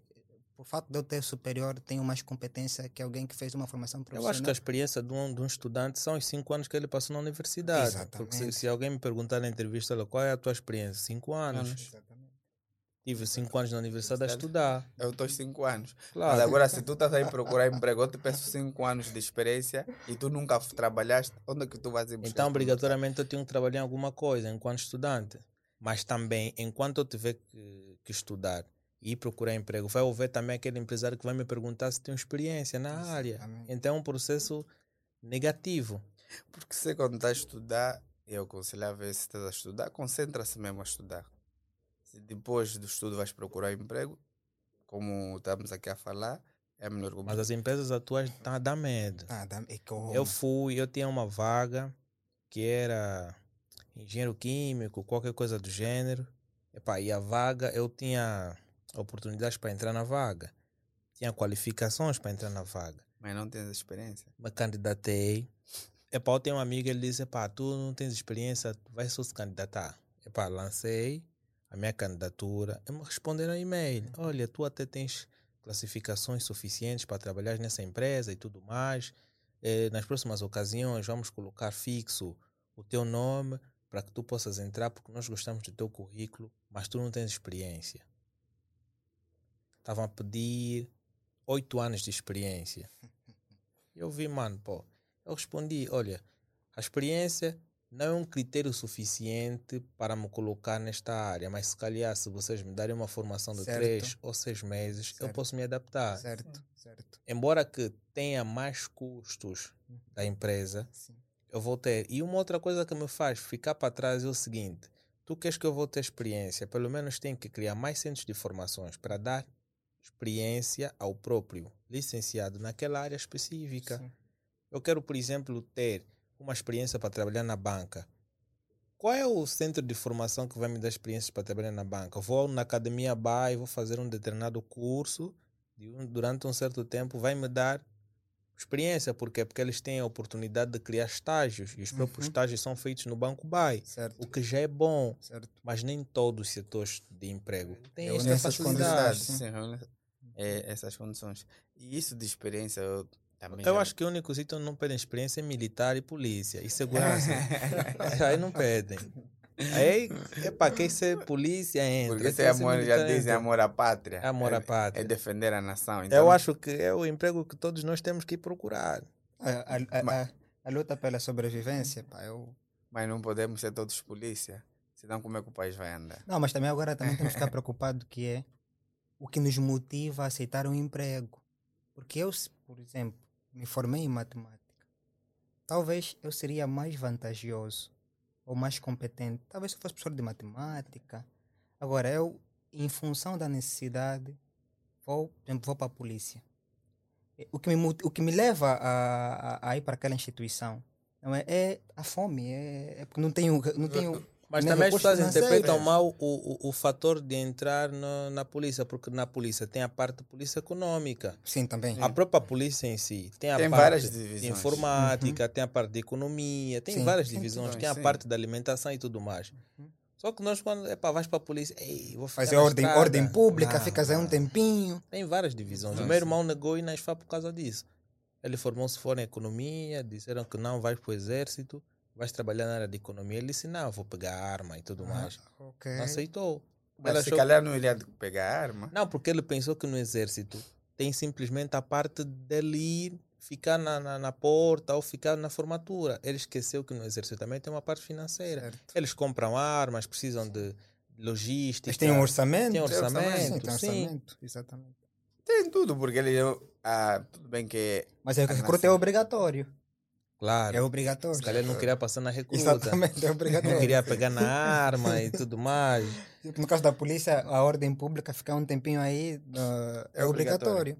Ok, mas agora, ao longo do tempo, não é? Vamos lá ver que nós estamos nessa fase de crise, não é? E há uma desvalorização da nossa moeda. Quais, quais devem ser as políticas que devem ser empregues para que haja um melhor ajuste na desvalorização da nossa moeda? Professor Bruno. Vamos lá, nós podemos pensar assim. É. O que nós precisamos é diversificar nossas exportações Ok. e apostar também na industrialização. Nós temos, já estamos na, na hora de não, não eh, depender só do petróleo. Ou seja, que essas receitas do petróleo menos possam ser usadas para relançar o setor não petrolífero.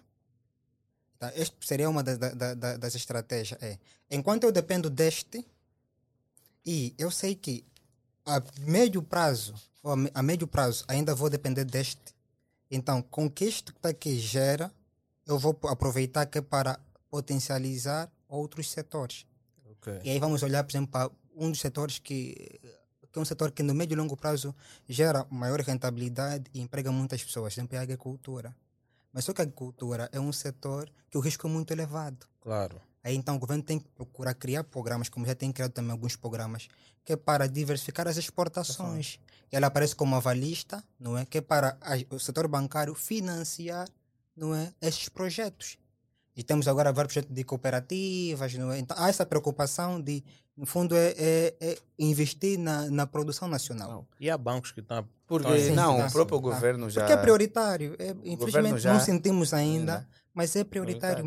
mesmo. Diversificar e investir na produção Não. é mesmo prioritário, porque senão o petróleo, mais tarde ou mais cedo, vai, Vai ficar para- insustentável. Isto é, para, isto é para já e para ontem.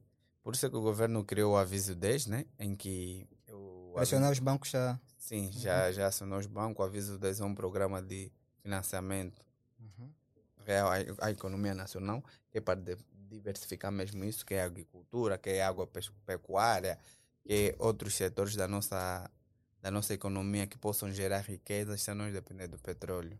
Porque já estamos mais do que na hora para fazer, temos mais do que na hora para, para fazer isso, porque nós temos que parar de depender do petróleo como a nossa maior fonte de riqueza e de divisas nacionais. Nós temos diamante, temos agricultura, temos agropecuária, temos outro. E tu, o turismo. É para já, nós temos. O turismo. Já temos Cabo partes Verde, bonitas sim, aqui. Nós podemos potencializar o turismo, só que também o turismo tem que vir acompanhado de outros, de outros setores, o transporte, Claro. A, ilum- a As- energia, a, a, a água. estrada, estás a ver? Mas não existe. Os, quando está a, fazer, tá a fazer um projeto, os ministérios não entram em conexão? Sim, Por isso é que há conselho de ministro. sim. Não, mas eu acho que não funciona. Não. Que daí, funciona, funciona. funciona do nosso jeito. É aquela estrada que estão a construir aí no, na UGP. Aquela estrada já foi construída faz tempo. Eles criaram um determinado projeto. Sentaram. Voltaram a refazer aquela obra. E diz- dizem eles que vai passar o metro de superfície. Eles não deixaram espaço para o metro de superfície. O dia que melhorar alguma coisa, vão pensar em criar o metro de superfície. Vão voltar lá novamente, vão partir uma parte para criar o metro de superfície. Sendo que existem gestores de projetos, se tu vais fazer uma obra a médio, curto ou longo prazo, tens que deixar já o projeto. Epá, este terreno aqui eu vou deixar para o metro de superfície. Amanhã, quando tiver dinheiro, eu vou colocar o metro de superfície. Sim. E não vou partir novamente. Tu vês o seguinte: eles tinham feito aquela cena aí em- em- com a Odebrecht e a mesma coisa que fizeram já podiam fazer com a Odebrecht. Será que havia menos dinheiro naquela fase? Acredito que naquela fase que construía havia mais. E por que que nessa fase que há menos dinheiro foram construir aquela obra? É no sentido de alguém, de certa forma, fazer uma coisa que já poderia ser feita há muito tempo. Então estamos a gastar dinheiro em coisas que já poderíamos fazer faz tempo. Sim, porque atualmente onde temos que investir dinheiro, onde temos que gastar dinheiro, é para diversificar a economia, é para setores real da economia, setores chaves como a agricultura, como a agropecuária, que estamos aqui a voltar a falar, como o turismo.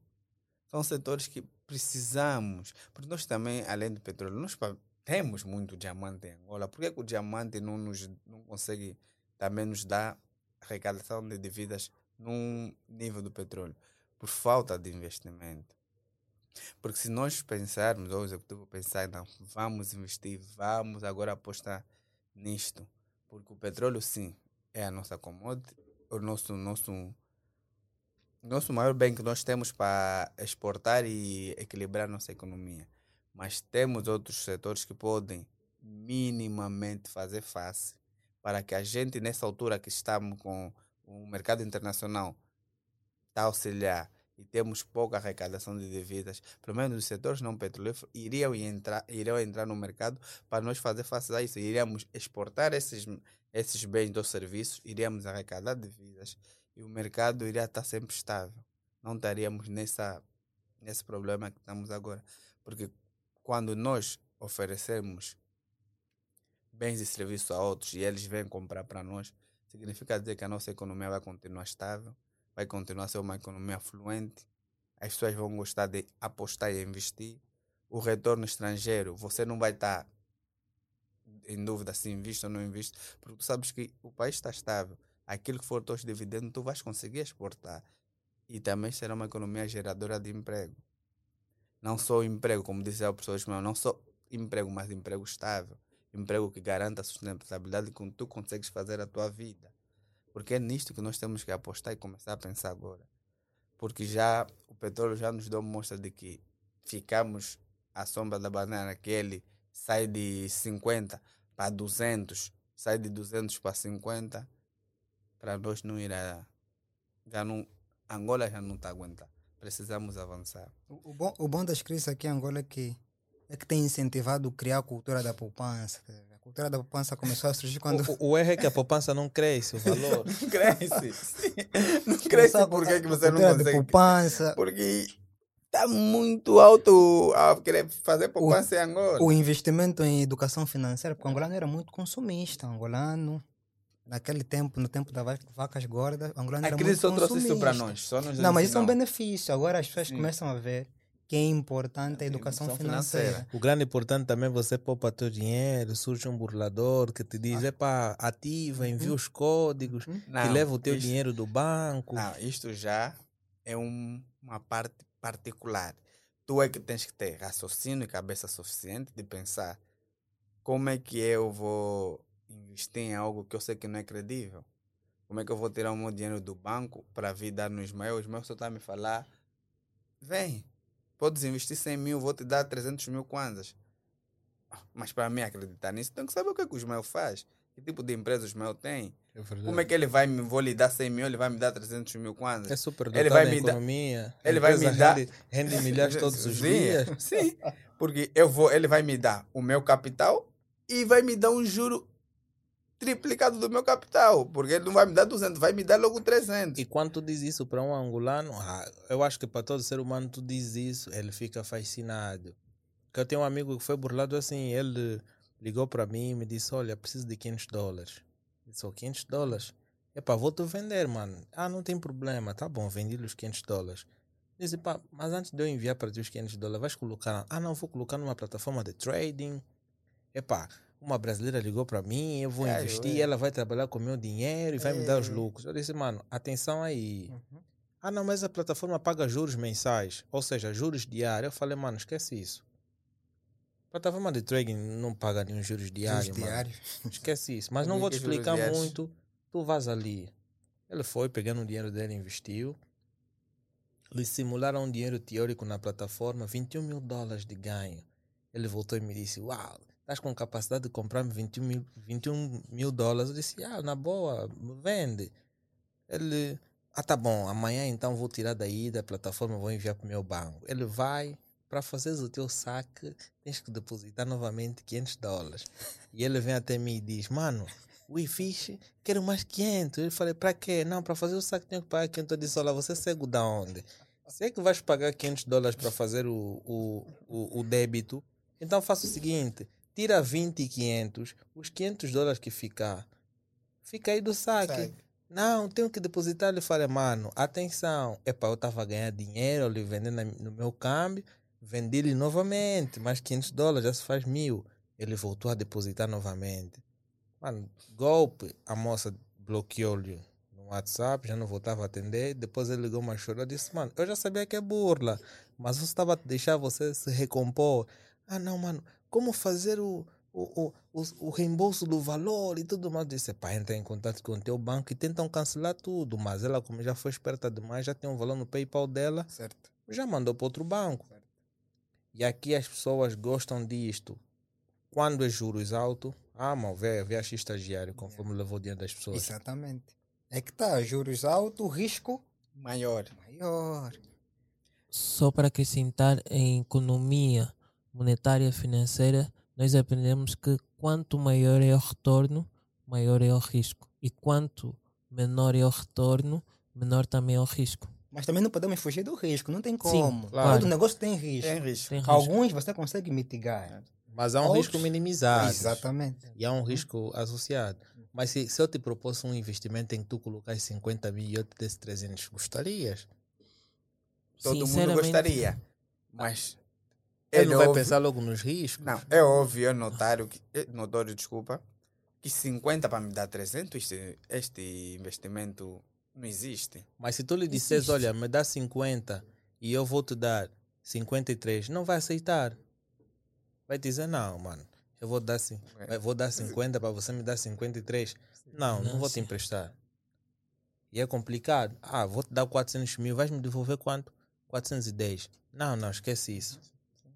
Ele não sabe que o outro, se calhar, ganha 300 mil, vai ter que fazer uma poupança e depois consegue te pagar mais 10 mil acrescido. E tu queres, não, vou dar 400, mano.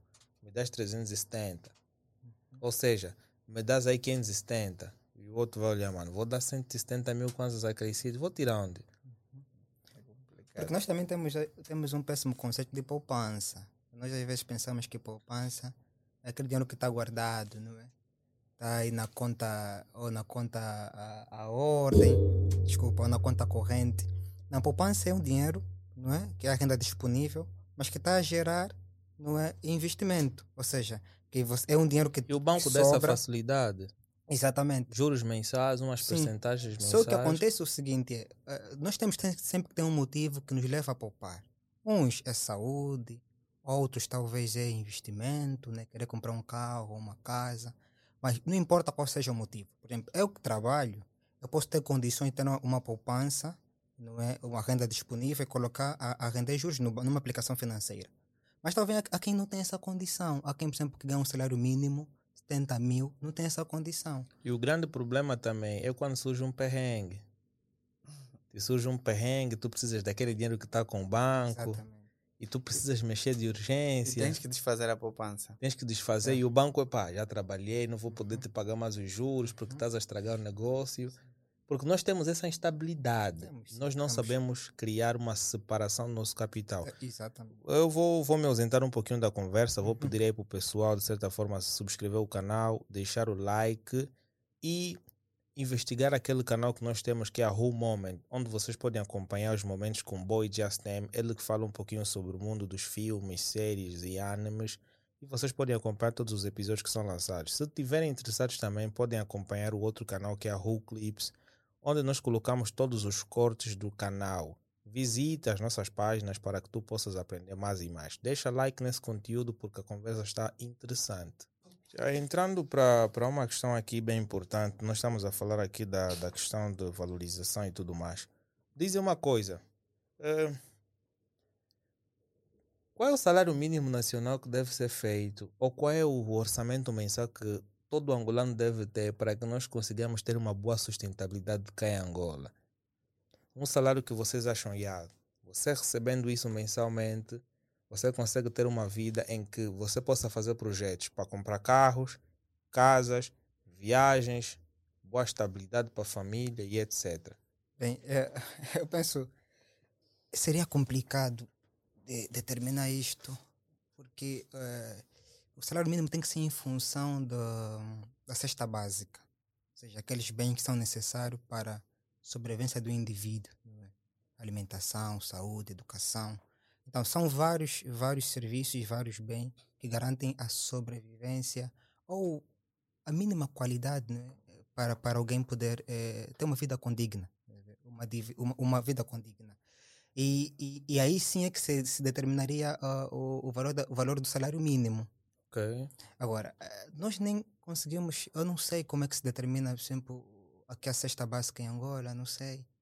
Infelizmente, o salário mínimo nem permite adquirir boa parte da cesta É básica. 23 mil, não? Não, Acho que já foi 70. reajustado 70, não? Não. Para 33. 33 mil. 33 e 300 quantos, Ah, ou alguma 33. coisa assim. Mano, com 33.300 quase, o saco de arroz é 14 mil. Sabe, O frango. Sabe, tá- ganhar frango é salário 12. mínimo em Angola é, é complicado. Por exemplo, vou dar um exemplo bem rápido mesmo. Ontem fui acompanhar minha esposa para fazer compra. Ela própria fugiu. Por quê?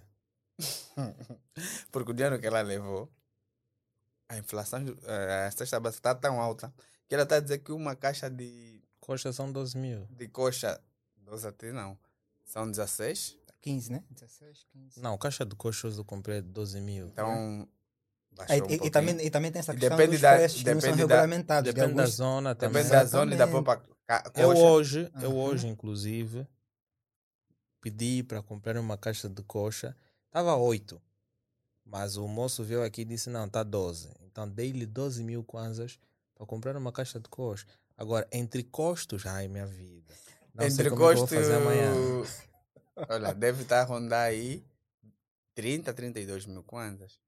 Se o que uma caixa de 32 mil kwanzas é o que eu ganho mensal, o que é que eu vou comer? Então, Exatamente. definir um preço ou um, sa- um sa- tá um salário em que nós precisamos ou temos que ganhar para viver bem em Angola, fica um pouco difícil. Não, mas tinha que ser, na medida que vai se reajustando ou há uma desvalorização e há esse reajuste nos preços, tinha que ver também um reajuste Ajuste no salarial. Então, nós temos que fazer o seguinte: cada vez que há um reajuste na cesta básica, vamos reajustar o nosso salário. Não, porque se tu vens me dizer, olha, a nossa moeda vai desvalorizar e tudo mais, tens que vir me dar soluções. Tá bom, vai desvalorizar, o meu dinheiro vai desvalorizar, preciso de uma certa quantidade para ter aqueles mesmos produtos que eu precisava comprar antes que era barato. Reajusta também o meu salário. Por quê? Porque eu preciso ter um poder de compra que ainda me Que é permita igual ter a- aquilo. Sim, por exemplo, ganho 30 mil kwanzas com uma caixa de, de, de óleo, é 18 mil, mas tenho que comprar 18 mil. Tu vês, com 33 mil kwanzas, pô, vou, vou fazer que chiquila. E eu Mesmo acho que só vou comprar quatro, quatro coxas de frango. Mesmo fazendo o que chega lá não, não Sócia, dá. né? Não dá, Sócia, vou não fazer dá. sócia, não dá. Não dá. Então, o, o salário em Angola, esses Só se- 33 mil kwanzas, tinha que valorizar quase 300%. Só se no mínimo será irrisório, né? O, do, o governo decretar que todo angolano nós tem que ganhar um milhão de kwanzas. Não, mas tinha que ser por aí 300 mil. Toda vez tinha que ser Seria bom. 300, 300, porque com 300 mil, se tu tirares 100, vais comprar a caixa de entrecostos, porque a nossa refeição, há, há casas que só comem frango. Isso é triste. Não tem peixe, só frango. Então, se tu tiras 100 mil kwanzas, tu vais comprar uma caixa de coxa, vais comprar uma caixa de entrecostos, vais comprar uma caixa de linguiça, vais comprar uma caixa de peixe. Para quem gosta de, de, de- de peixe fresco, mas para quem gosta de peixe do mar, vai para Mabunda, vai querer comprar arroz, já vai ficar em torno de cento e tal. Então, E tu vais cobrar, tu, tu vais, vai sobrar por aí. Vamos lá supor que tu tenhas a metade do teu salário de 300 mil, que vais gastar 150. Tu tens a mesada da tua mulher, tu tens que dar, tens a, tua, a, a, a questão do, do combustível, tem as Colégio das filhos, crianças, energia, água. água, internet, e se tiveres televisão, numa casa, que custos pagar de, renda. de renda. Então, se tu fizeres as contas, já não chega a 300 mil. É mais. Seria, seria, seria um sonho, né? Aí é- Decretar ah, que sim. todo angolano ganha mil, um milhão de kwanza. Até sonho, pá. Não, Um milhão de quase não é um sonho, é É possível. possível. É possível nós chegamos até aí porque, porque nós temos possível. recursos suficientes Sim. que nos levam até aí. Se outras pessoas que se beneficiam dos nossos recursos conseguem manter uma economia estável e um salário bem ajustado para a sua população, por que, que nós não conseguimos? Nós sim temos recursos, mas não temos. Nós temos recursos naturais. Esses recursos precisam ser extraídos e ser produzidos. Certo? Temos Claro. recursos, mas não temos a produção. Claro. Quando você tem recurso e não tem produção, dificilmente você vai conseguir ter este retorno dos recursos para ti mesmo. claro. Porque tu vais ter que pagar para alguém vir produzir. Simplesmente tu, tu pagasses e essa pessoa tinha que deixar o know-how, seria diferente. Porque parece que não, o nosso mercado permite com que tu fiques mais à vontade numa casa de renda do que numa casa própria. Com 500 mil kwanza você consegue manter uma boa estabilidade numa casa de renda e colocando o sonho de uma casa própria. Eu estava a fazer os cálculos com o meu irmão há dias, ele disse-me que vai, vai poupar 300 mil mensal. Em 5 anos ele vai ter aí 24 ou 21 milhões de kwanzas. E ele disse: tá bom, aí na zona onde o papá tem um terreno, um terreno de 30 por 30 são 14 a 15 milhões de kwanzas. Vamos lá, tu tens 24, vais tirar 15 milhões para comprar um terreno, vai ficar 9. Vamos lá construir a casa com os materiais elevados, preços. Vamos lá, qual é a casa que tu vais construir de 9 milhões? Uma casa normal. Você, Um anexo. se você dizer uma casa normal, podes meter dois quartos. Casa normal. Yeah, Um anexo. Anexo mesmo, dois Um quartos, a sala, a cozinha, acabou. Vou demorar mais 5 anos para juntar novamente 24 milhões para construir. Porque com 24 milhões, em que condomínio é que eu consigo uma casa? Se calhar devo falar com o Kikete ou um amigo meu que é do setor imobiliário. Ele vende aí umas casas no Zango, terrenos feitos aí já de um milhão. Mas com 24, uma casa no Quilamba são 12 milhões, não? 12. Uma casa no Quilamba são 12 milhões. Mas agora, se eu tiver que comprar num condomínio bem urbanizado, assim, de média, onde não tenha confusão e tudo mais, com 24 milhões eu consigo? Não sei. Não. Porque Depende- juntando- Não, depende, mas agora já há muitos projetos Jesus. também que estão a ser criados. Porque juntando 150 mil kwanzas, para tu atingires 21 ou 24 milhões, levarias 12 anos. Sim, mas agora também estamos então, a olhar para um cenário assim, como se não vai acontecer talvez oscilações. Se acontecer, se, se acontecer oscilações, Ações não vai ter os 24 milhões. não vai, vai, É mais. Vai mais. Ou vai- menos. Exatamente. Mas a tendência aqui é ser mais. Mas aqui o- Ah, ser as nossas mais. casas são muito valorizadas. Sim.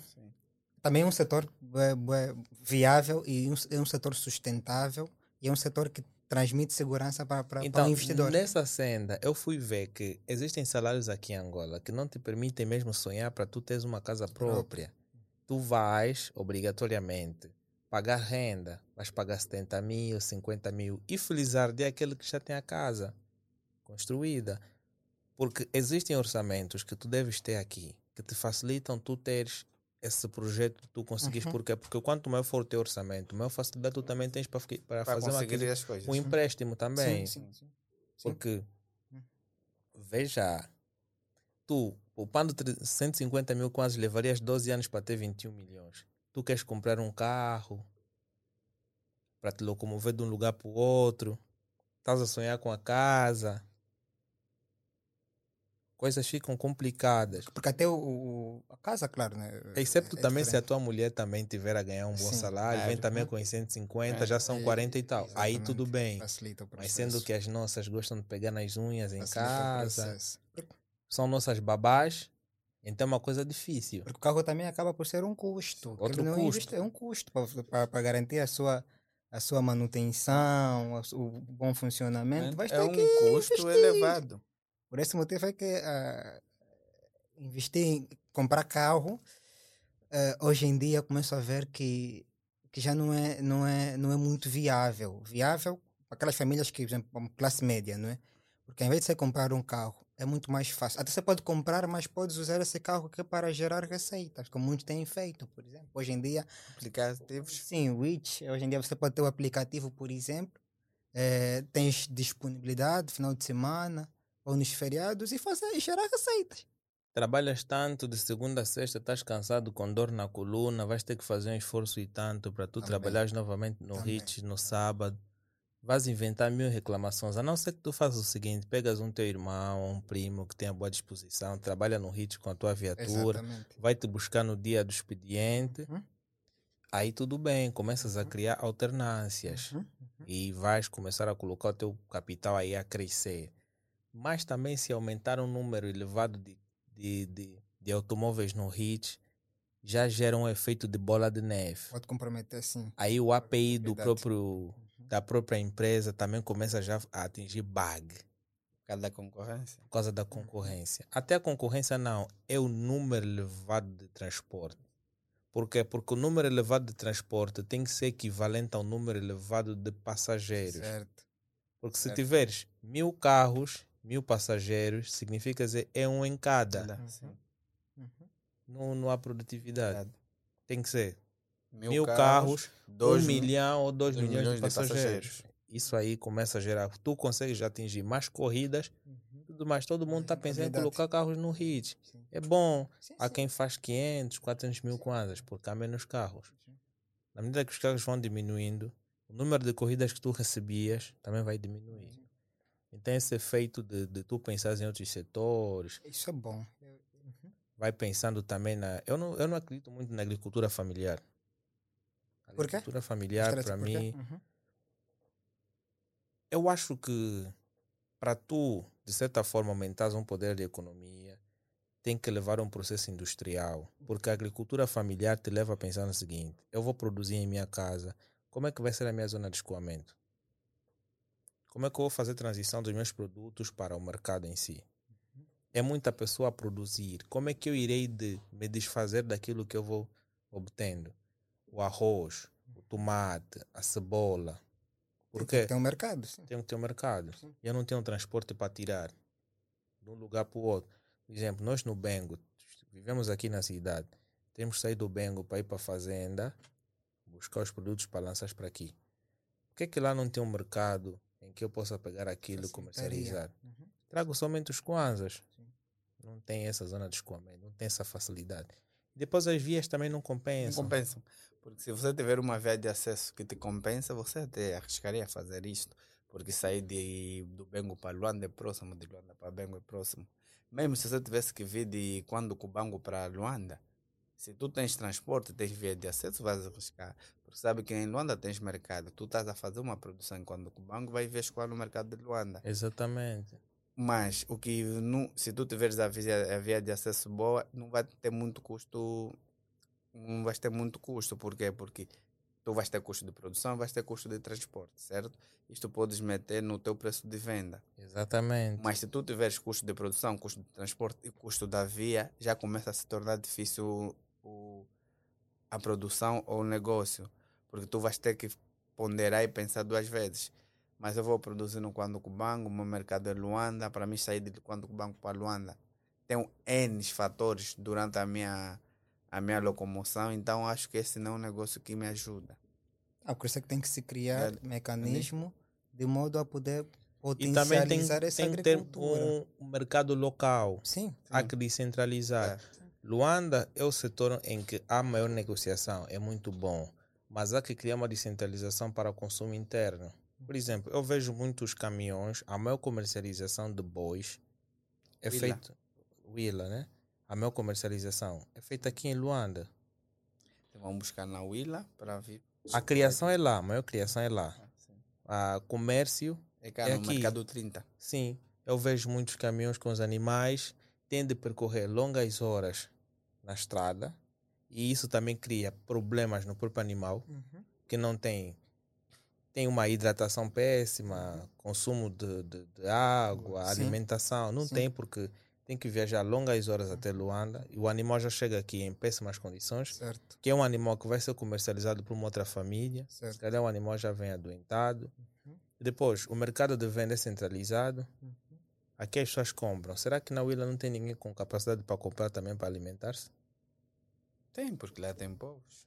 Yeah. Então nós temos que diversificar os mercados. Então tinha que ser uma certa quantidade de pessoas, compra lá também, ao mesmo preço, ou se calhar um preço diferenciado, porque vai existir sempre por causa dos custos de transporte, comercializa-se lá e depois, na última instância, pode mandar uma certa quantidade para aqui. Nós também temos que ter o nosso próprio consumo e a nossa própria capacidade de produzir. Sim, essa questão da, essa questão da, da, da, da simetria é uma questão que, que não se resolve eh, de uma forma muito simples, porque essa questão da simetria, essa questão da descentralização, é?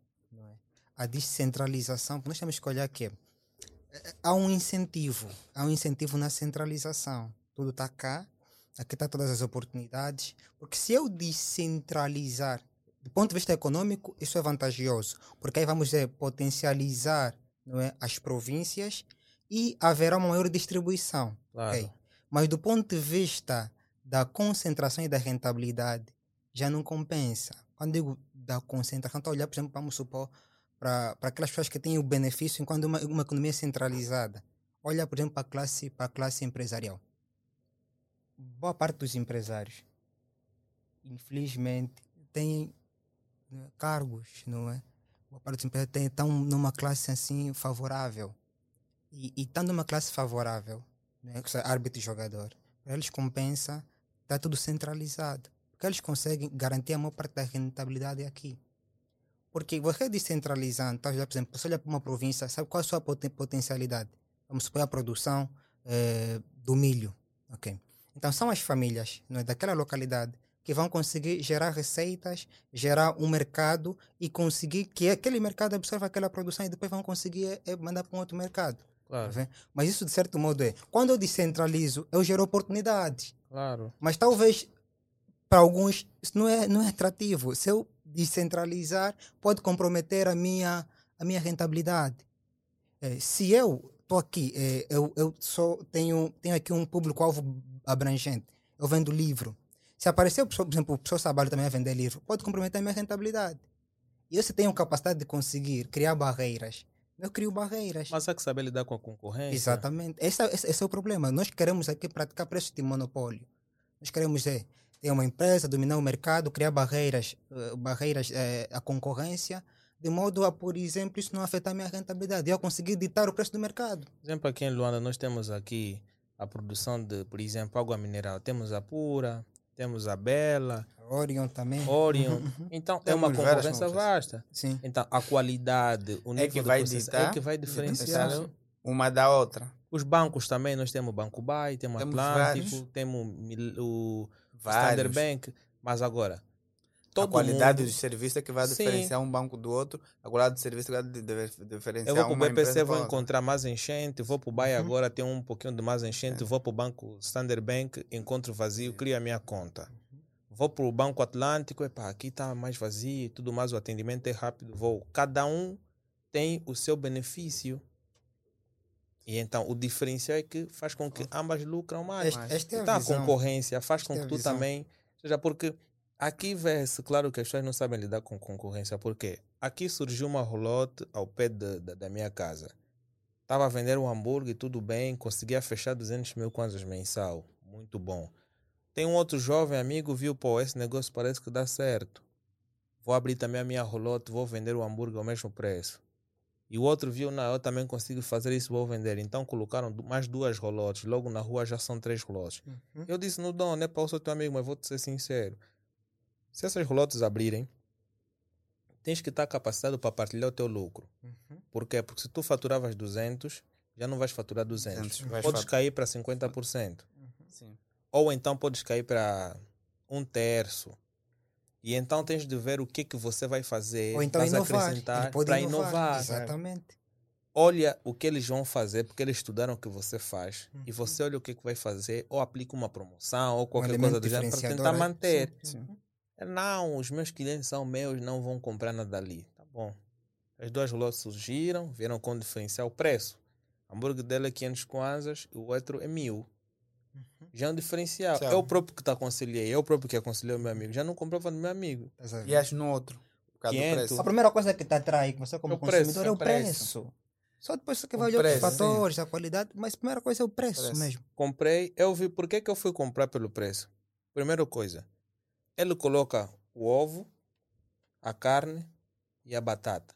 E aquele me cobrava o mesmo preço, mas colocava o ovo, a batata e a carne. Então via, se tu colocas os mesmos ingredientes que esse coloca, não adianta te pagar mil e eu pagar aí 500 500, kwanzas. Certo. Então vou comprar aqui porque os ingredientes são os mesmos. Mas se tu colocares uma batata à parte, ah, Ou é vier acompanhado de um refrigerante. Claro. Exatamente. ou o molho é diferente, aí já é uma Exatamente. coisa. Uhum. A empresa foi à falência. Não demorou quatro meses, foi à falência. Depois é que ele pensou e disse: Ah, tu tinhas razão, tinha que criar um diferencial. Exatamente. A empresa dele foi à falência e as outras duas que vendiam 500 contas também foram à falência. Não há sustentabilidade. Verdade. Porque nenhum dos três criou um diferencial. Não, não fizeram A sustentabilidade. concorrência cria pressão. E às vezes a pressão é um mecanismo que nós temos ou para inovar ou para trazer um elemento diferenciador, que também deixa de ser uma inovação. Porque aí que está, é, quando aparece concorrência, isso sim, numa primeira fase vai impactar, vai impactar a tua rentabilidade. E se formos olhar para o mercado, o mercado aqui angolano, ah, as pessoas muitas das vezes antes de, de implementar um negócio não, não fazem estudo. Claro. Ou é ver o fulano está a fazer, pode dar certo e vai também pôr em prática. E, e como é que ele vai olhar para um elemento diferenciador? Não, vou baixar o preço. E ele não sabe que talvez com aquele preço não é? o negócio torna-se insustentável. Ele pode conseguir, nos primeiros meses, não é, é, dar seguimento ao negócio, mas chegar a uma altura que aquele negócio não vai conseguir garantir não é, a sustentabilidade necessária. É aquela vontade de tu vês, pô, tenho 400 mil kwanzas aí no banco, não está fazendo nada. Nada. Epá, esse gajo está a render ali, eu acho que vai dar certo meu capital. Vou investir também. Depois o dinheiro não cresce. Cada negócio é um negócio. Negócio. Né? Vai culpar o tio que está no mato. E tu Aquele meu tio. e tu para investir nesse tipo de negócio, quando tens um capital, tu tens que saber bem o que é que tu vais fazer, o que é que tu vais Tem fazer. que conhecer mesmo E conhecer setor, o né? negócio. Eu sou de opinião que eu não aconselho você a investir num sítio em que tu não conheces. Claro. Porque dono de empresa, dono de negócio, empreendedor, qualquer tipo de ramo que tu tiveres a investir, tu tens que ter conhecimento da matéria. Porque quando ele investir, ou você investir, o negócio, qualquer pessoa que investe, tem esperança que o negócio vai crescer. Se o negócio, se o negócio crescer, tu, dono do negócio, tens que conhecer o que é que tu fazes. Tu tens que conhecer as etapas do negócio. Porque se tu investes em algo que tu não conheces, não sabes, tens funcionário, aquilo está a crescer, certo? Depois dele crescer, está num, num, a dar bom, bons rendimentos, e tu estás a deixar o próprio negócio na mão, na mão dos teus funcionários, como isso vai andar? Fica difícil. Você quando está investindo em algo, tens que conhecer aquilo que tu está a fazer. Se vais investir no negócio de internet, tens que conhecer bem a internet. Se vais investir no negócio de, de alimento, tens que saber bem o alimento. Mas posso, por exemplo, pensar se eu quero investir, eu não tenho o conhecimento, tenho o capital, pegar alguém que tem o conhecimento. Não, Ah, Vem com o know-how, eu venho com o capital. Não, sim, não, isto você não está a investir, tu não estás a fazer um negócio, tu estás a financiar. Não, negócio. eu posso é Claro. Tu não financiar, tá- investir. Nós estamos a falar de investimento, não de Yeah, financiamento. financiamento já. É Não, mas eu, diferente. eu posso investir, vou, vou fazer parte, do, por exemplo, da, do- como sócio. Sim, Eu vai parto- ser eu trato, por sócio, exemplo, vai trato- finan- Trato, por exemplo, da parte, eh, vamos supor, parte financeira, tudo isto é, é da minha responsabilidade. Mas a parte operacional é com a pessoa que entende da matéria. Se calhar o negócio já é dele, tu só compraste uma parcela, Parcela, vais ajustar Claro. as finanças Finanças, e ele vai. O projeto é daquela pessoa que Só. vai fazer a cena sim. operacional. Não. Por esse motivo é que eu, eu vejo que investir no negócio, porque é que também é, é difícil? Porque requer mesmo acompanhamento. Tens que acompanhar. Sim, porque ser empreendedor em qualquer parte do mundo, tu tens que acompanhar Tens que acompanhar a fazer. negócio. Porque empre- empreendedorismo é orgulhoso e é ganancioso. Como assim, professor? Bem, por que, que é orgulhoso e ganancioso? Porque se tu estás a investir, tu tens que estar lá tempo e hora para observar e saber o que é aquilo que você está a investir. Porque você não vai conseguir investir. Estás a investir aqui na tua empresa, por exemplo, onde estamos agora. E depois todos os dias vais ir trabalhar para conta de outrem. E não sabes o que é que você o dia todo fez. É complicado. Por isso é que dizem, tem um velho ditado que dizem que o. Epa, foge-me agora. Que o apressado come cru? Não. Não, não, não, não. O. Ah, pá, não sei o que engo- engorda com o olho do dono. Não, Ah, o negócio. Não, não é negócio, é uma, uma, Um adágio, né? um adágio que todo mundo fala. Ah, Isto é verdade. Porque se tu deixares o teu empreendedorismo, o teu negócio na mão do outro, não é igual ao mesmo que você. O tratamento cuidado, é diferente, não é? O amor, aquilo que tu vais querer fazer A e a satisfação né? o para satisfazer os teus clientes não é igual ao, ao mesmo que eu, eu vou deixar na mão do Ismael. Então, Cada um tem o seu amor pelo negócio. negócio, sim. Então o negócio é orgulhoso e ganancioso, porque ele quer o tempo todo para ele mesmo. É que nem uma mulher, não é? O negócio requer todo tratamento. Então, né? Tem, que, cu- É tem que cuidar. Epá, eu vou pedir para o pessoal, de certa forma, subscrever. Vamos entrar para a última parte, em que vamos abordar um pouquinho sobre alguns fatores, porque muitas das coisas que já vão ser abordadas aqui já foram ditas anteriormente. Para os mais atentos, aqui nessa fase será só uma questão de resumo, em que os nossos economistas vão dar algumas dicas sobre aqueles aspectos e vamos falar mais com o nosso convidado que está no castigo, ele que está um pouquinho tímido, mas a vida tem destas. Numa próxima ocasião também estarás mais à vontade. E assim que o público não está a te ver, vai criar uma certa curiosidade para saberem quem é o jovem que está ali. E nós vamos criar uma curiosidade boa em tu passares o teu conhecimento também, até porque tens mesmo de falar. Então vou pedir para o pessoal, vão lá para o Spotify. Essa entrevista vai estar disponível amanhã no Spotify para vocês poderem acompanhar. Então vão para lá, pesquisem Who Talks, episódio 44, não? 43? E acho que está se aproximar uma festa aqui. Acho que no episódio 50, no episódio 100, nós vamos dar uma festa. Acho que vamos convidar todos os. Nós vamos pegar todos os convidados, vamos dar uma festa aí. Isso é bom. Vamos Muito aí bom. ao embarcador, né? Que é aí no nosso sítio preferido dos peixes. Embora que eu já estou a pensar em deixar de comer Oh. peixe e ficar vegetariano. Oh, por quê? Eu vou explicar depois. então vou pedir aí o pessoal para subscrever o canal e deixar o like. Ok, dando sequência, nós vamos agora falar sobre a escassez de divisas e a dificuldade de importação. Não é? Sendo que nós falamos aqui da produção interna nacional de alguns produtos para que nós possamos importar ou exportar os mesmos. Ok, então vou começar com, com o nosso colega aqui que está na, no castigo. Não é? Ele que vai comentar um pouquinho sobre a pergunta. O que se deve fazer, não é? A que se deve a escassez de divisas em Angola? Falou-se que a dificuldade, não é, de, de nós eh, fazer os investimentos começou a criar uma dificuldade em Angola. Sendo que tu tens uma solução, quais são as políticas que poderiam ser criadas para que nós voltássemos a ter a mesma igualdade de divisas cá, para que mantenha-se estável a nossa economia?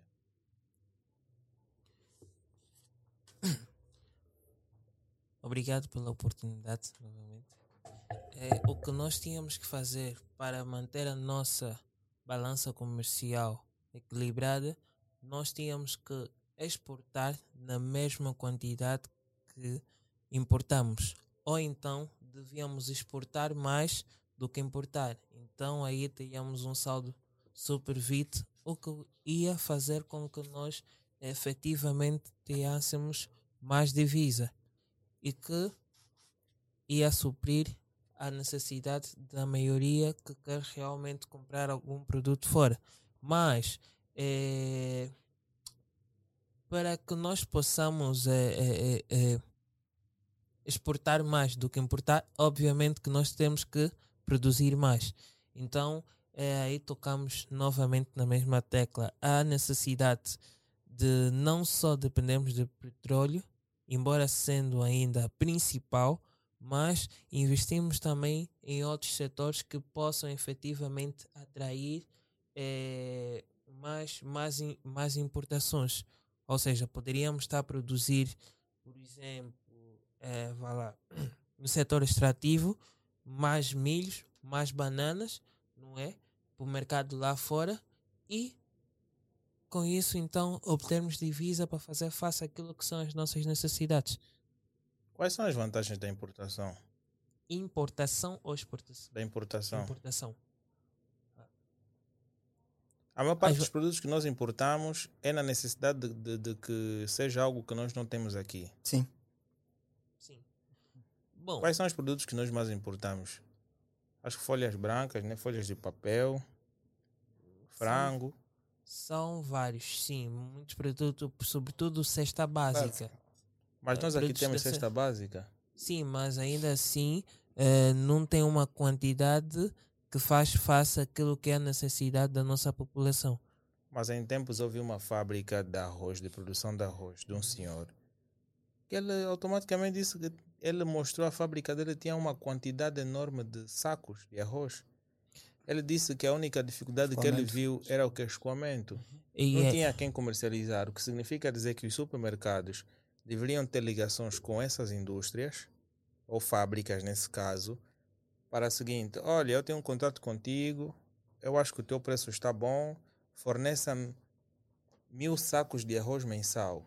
E essa fábrica vai trabalhar e já consegue ter uma zona de escoamento fácil. Vai fazer um contrato com os supermercados e vai conseguir dar.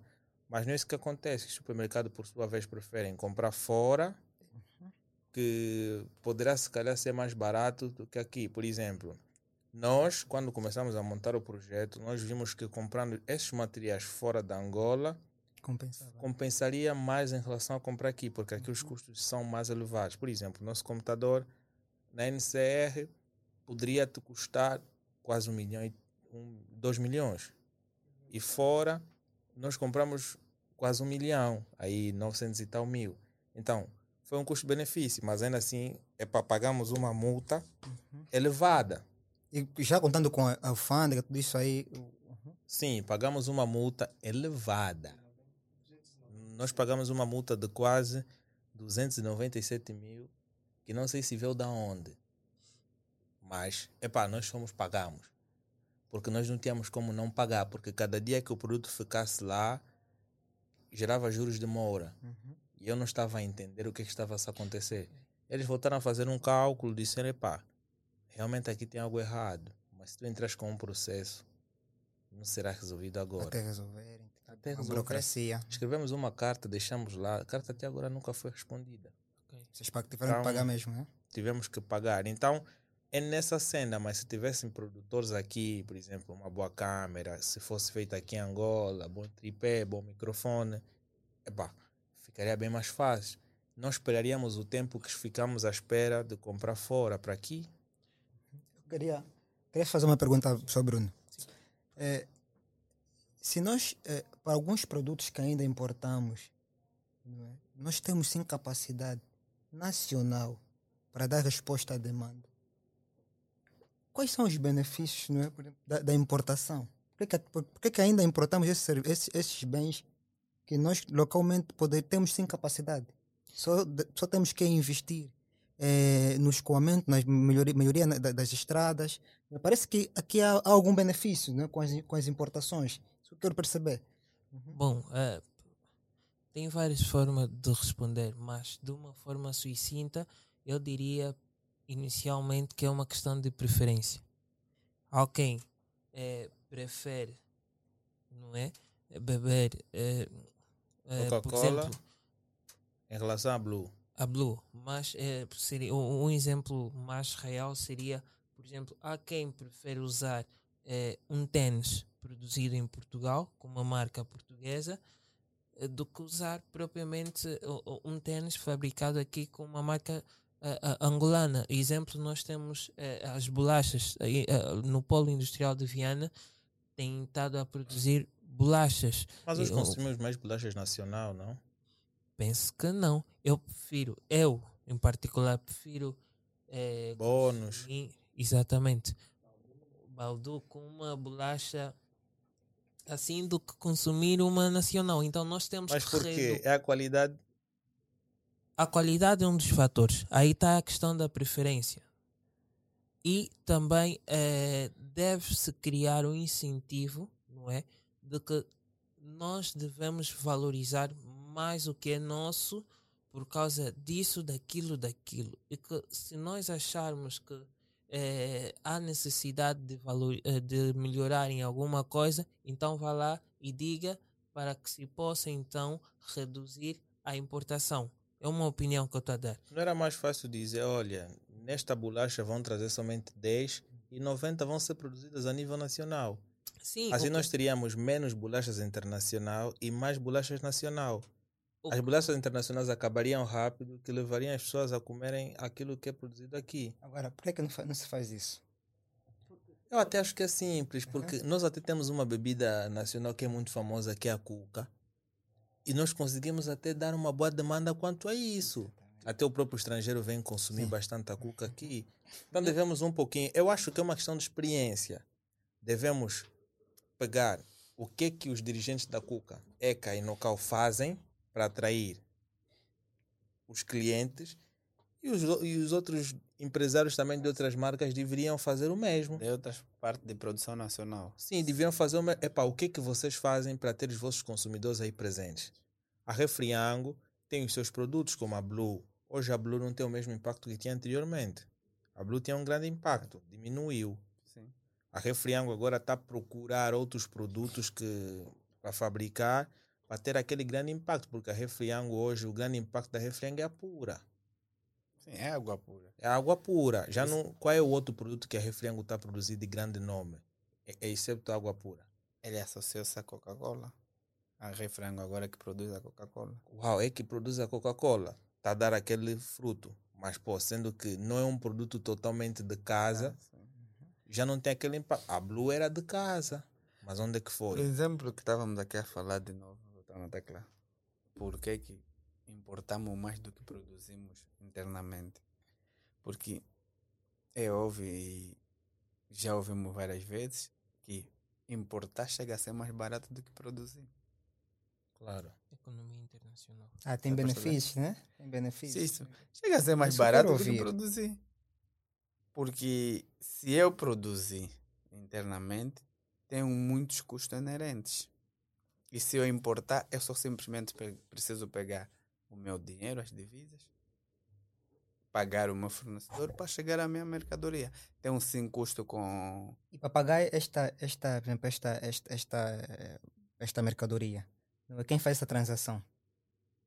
O, é os bancos. Tem, tem comissões, Tem né? comissões, sim. Então é muito atrativo quando eles. Quando há importação. Então, né? sim, Claro. É, é, Claro, Uhum. porque, porque há atração para a parte do, do mercado bancário quando há muita importações, porque tem sempre comissões. Se eu produzir mais, vou parar de importar. Se eu tiver muita produção, paro de importar. Mas também vamos ser sinceros que aqui às vezes, dentro do nosso mercado, da nossa economia, tem jogos de interesse. Porque também não há lógica nós temos tanta importação e pouca produção. É isso que eu queria chegar aí. Tem jogos de interesse. Uhum. Porque se não houvesse jogos de interesse, nós não teríamos necessidade. De, de importar coisas que nós importar temos capacidade para. coisa que Porque nós também temos. é, é bem Porque nós também Interesse. importamos coisa É desnecessária. jogo de interesse. Mas Hã? Nós importamos coisa para, desnecessária. para um grupo é, importa continuar a importação, a, a importação do que é a produção que- nacional. Sim, para um grupo. Porque a produção nacional vai beneficiar diretamente um determinado empresário, Claro. que pode ser um dos jovens que se importa mais com a importação, porque a própria empresa que vai mandar o produto para Angola, ela teve os seus custos de produção e a Angola pagou. Então, se nós produzimos aqui e amanhã também exportamos, vai ser a mesma coisa. Coisa. Só que num custo diferenciado, porque nós vamos precisar de equipamentos. Porque, é claro, construir uma fábrica de produção de açúcar com um rendimento alto, ou seja, com um custo de aplicação alto, a fábrica de açúcar normalmente espera de 8 a 10 anos para te dar o retorno. E tu, ao importar o produto, se calhar tu tens menos gastos em relação a tu construir propriamente uma fábrica. Então ele é vê, muita oh, diferença. vou construir uma fábrica, vou demorar oito anos para tirar o meu lucro, 10, então vou começar a importar. Mas na realidade, se tu começares a ver os custos que tu tens na transação bancária, naquilo que tu pagas nos portos de Luanda, na AGT, nas taxas de juros, é mais elevado do que aquilo que você poderá rentabilizar ao ter a tua própria fábrica. Só que você, como empresário, está a ver este retorno no imediato, a curto prazo. Claro. E a fábrica de açúcar vai me dar a longo, médio e longo prazo. Então, para meu negócio não morrer, para mim continuar a vender, para mim continuar a ter lucro, eu vou agir pelo curto prazo. Que é importo, pago sem essas diferenças, taxa alfandegária e taxas cambiais, que eu no, no, no banco, mas venho no mercado, vendo, consigo vender em um, dois, três meses, tenho de novo um bom retorno, vou de novo importar, e assim vamos fazendo como sempre a nossa economia. Porque na verdade também aqui nós temos que dizer assim, olha, importamos sim, mas vamos começar a importar aquilo que realmente é necessário. Tem coisas que a gente já não precisa importar, mas nós importamos de tudo quanto é coisa. Chinelas. Por exemplo, chinela, pasta de Pepsodente, isso já não precisamos importar. Não precisamos. Também mesmo o próprio arroz. Nós aqui já temos muita produção nacional de arroz, arroz em escala, que fica a se estragar nas suas fazendas. Tem, né, tem, tem coisas que aqui temos que parar já de importar. O governo tem que vir dizer, olha, já temos suficiente no mercado, já conseguimos abastecer, já não precisamos importar isso. Para ver se a nossa produção nacional cresce. Para ver se tudo que a gente já falou aqui no programa começa a dar frutos para a nossa produção, para, nosso, para o nosso país. Porque se nós não resolvemos esse problema agora, no imediato, gerações futuras vão viver o mesmo problema. Porque esta falta de produção nacional, esta falta de industrialização no nosso país é um problema que vem de lá e nós estamos a viver agora. Nunca sentíamos, antes não sentíamos disso porque é o que nós falávamos, tínhamos um, um mercado ou uma, fingíamos, né? Que tínhamos uma economia estável, porque nessa economia que fingíamos que ser estável, vamos ser sinceros, o governo subvencionava muita coisa, Agora que está a parar, estamos a sentir que nunca tivemos economia estável e que nunca fomos um país totalmente equilibrado. Que ainda precisamos fazer muita coisa. Certo? Então, se precisamos fazer muita coisa, temos que começar a fazer agora. Temos que começar a produzir agora. E para deixar de, para nós mesmo, deixarmos de ser um país petrodependente, é apostarmos internamente, apostarmos na nossa, naquilo tudo que nós temos como riquezas naturais, recursos minerais ou naturais e começar a produzir para nós conseguir exportar. E começamos também um pouco o executivo ter que ter lista de o que é que vamos importar, o que é que não vamos importar. Tem coisas que não já não há, na minha opinião, já não há necessidade para nós. Ah, é que não há mesmo necessidade. Não aqui- é. Mas importamos porque também vamos ser sinceros, tem lá uma franja de algum interesse. É isso É, que Se eu- nós parar de importar aqui é- isso, é não vai ter o coisa, business. é- é As tipo- comissões. Exatamente. É, é, é que não é estrategicamente viável, na minha visão, eh, reduzir as importações. Porque senão, se nós olharmos na lista dos produtos que ainda são importados, nós vamos ver que há produtos que nós temos capacidade. E se nós temos capacidade e não investimos que é para permitir o escoamento desses produtos para atender à demanda, então qual é a explicação que se dá aí? É que não há, não há, não há, não há interesse. É jogos de É interesse jogo de interesse. na então, importação exatamente. É essa do que na produção nacional. Porque você, eu a produzir nacionalmente, internamente, os meus não podem vir me dizer, olha, você produziu 10 mil toneladas, por exemplo, da tua 10 mil toneladas, 5 é minha. Não é tua. Eu é que produzi, é minha. Eu posso sim te oferecer ou te dar 1% da minha produção ou 0,5%. Mas também não tem como oferecer para alguém que não deu nada. é Nada, complicado. tá a perceber? Mas aqui no nosso mercado, nesta nossa cena de importação, tem jogos de interesse. Tem muitas facilidades, por isso é que a importação continua. Por isso é que nós importamos também qualquer coisa. Por exemplo, tem também, eu acredito que no, no, no Prodese nós temos produtos que já dizem que não precisamos ser exportados, mas que Até- continuam a ser exatamente. exportados. Até agora ainda, ainda são, são, são O importantes. Avise 10 também do, Sim. do Banco Nacional da Angola tem produtos que não precisam ser importados, Sim, mas mas ainda são importados. ainda a ser importados. São Por importados. exemplo, eu, eu acho, não sei se hipoteticamente, eu acho, será que nós ainda importamos ovos? Eu acho que ainda importamos. Mas já acho que já não há necessidade de Não, importar mas o ovo. ministro da Economia disse que para o consumo de ovo todos nós teríamos que ter uma galinha. não, mas já não há necessidade de importar ovo. Mas pô, é, é complicado. Eu teria que comprar a minha própria galinha, depois o farrelo, que tá caro. Depois todos nós. Não, ele não disse. gal- Para nós temos ovo, não. Ele disse o frango. Ah, do frango. Do frango é que todos nós Mas precisamos quantas, ter uma. quantas galinhas eu precisaria ter para ter frango?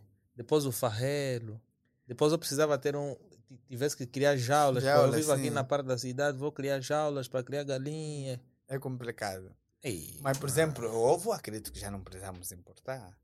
Temos muitos aqui aviários. Ovo, né? Agora, Sim, se nós sim, ainda importarmos muitos ovos, investimentos. se ainda há importação de ovo, vou te ser sincero que tem uma franja a se beneficiar para isso.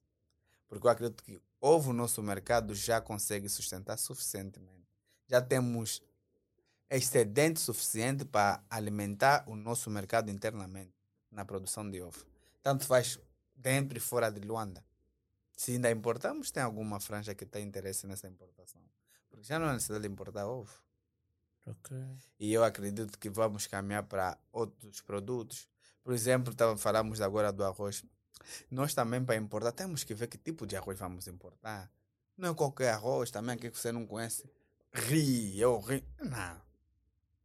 Para importar, Arroz de plástico. para importar este arroz, prefiro vamos buscar internamente. Temos muita produção de arroz.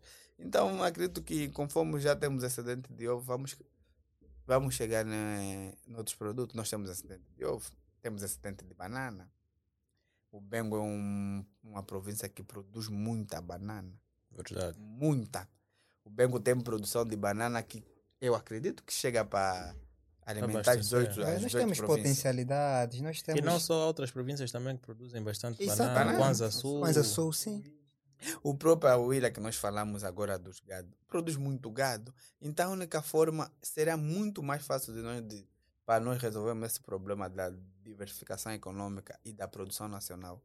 É saber que cada província, o que é que ela Sim, a sua produz, potencialidade, o que exatamente. é que ela produz, a sua potencialidade. Luanda E produz só fazer, também.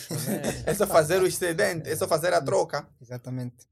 O, a ben, o Bengo tem muita banana, como também a também Benguela. A Willa tem muito gado, troca.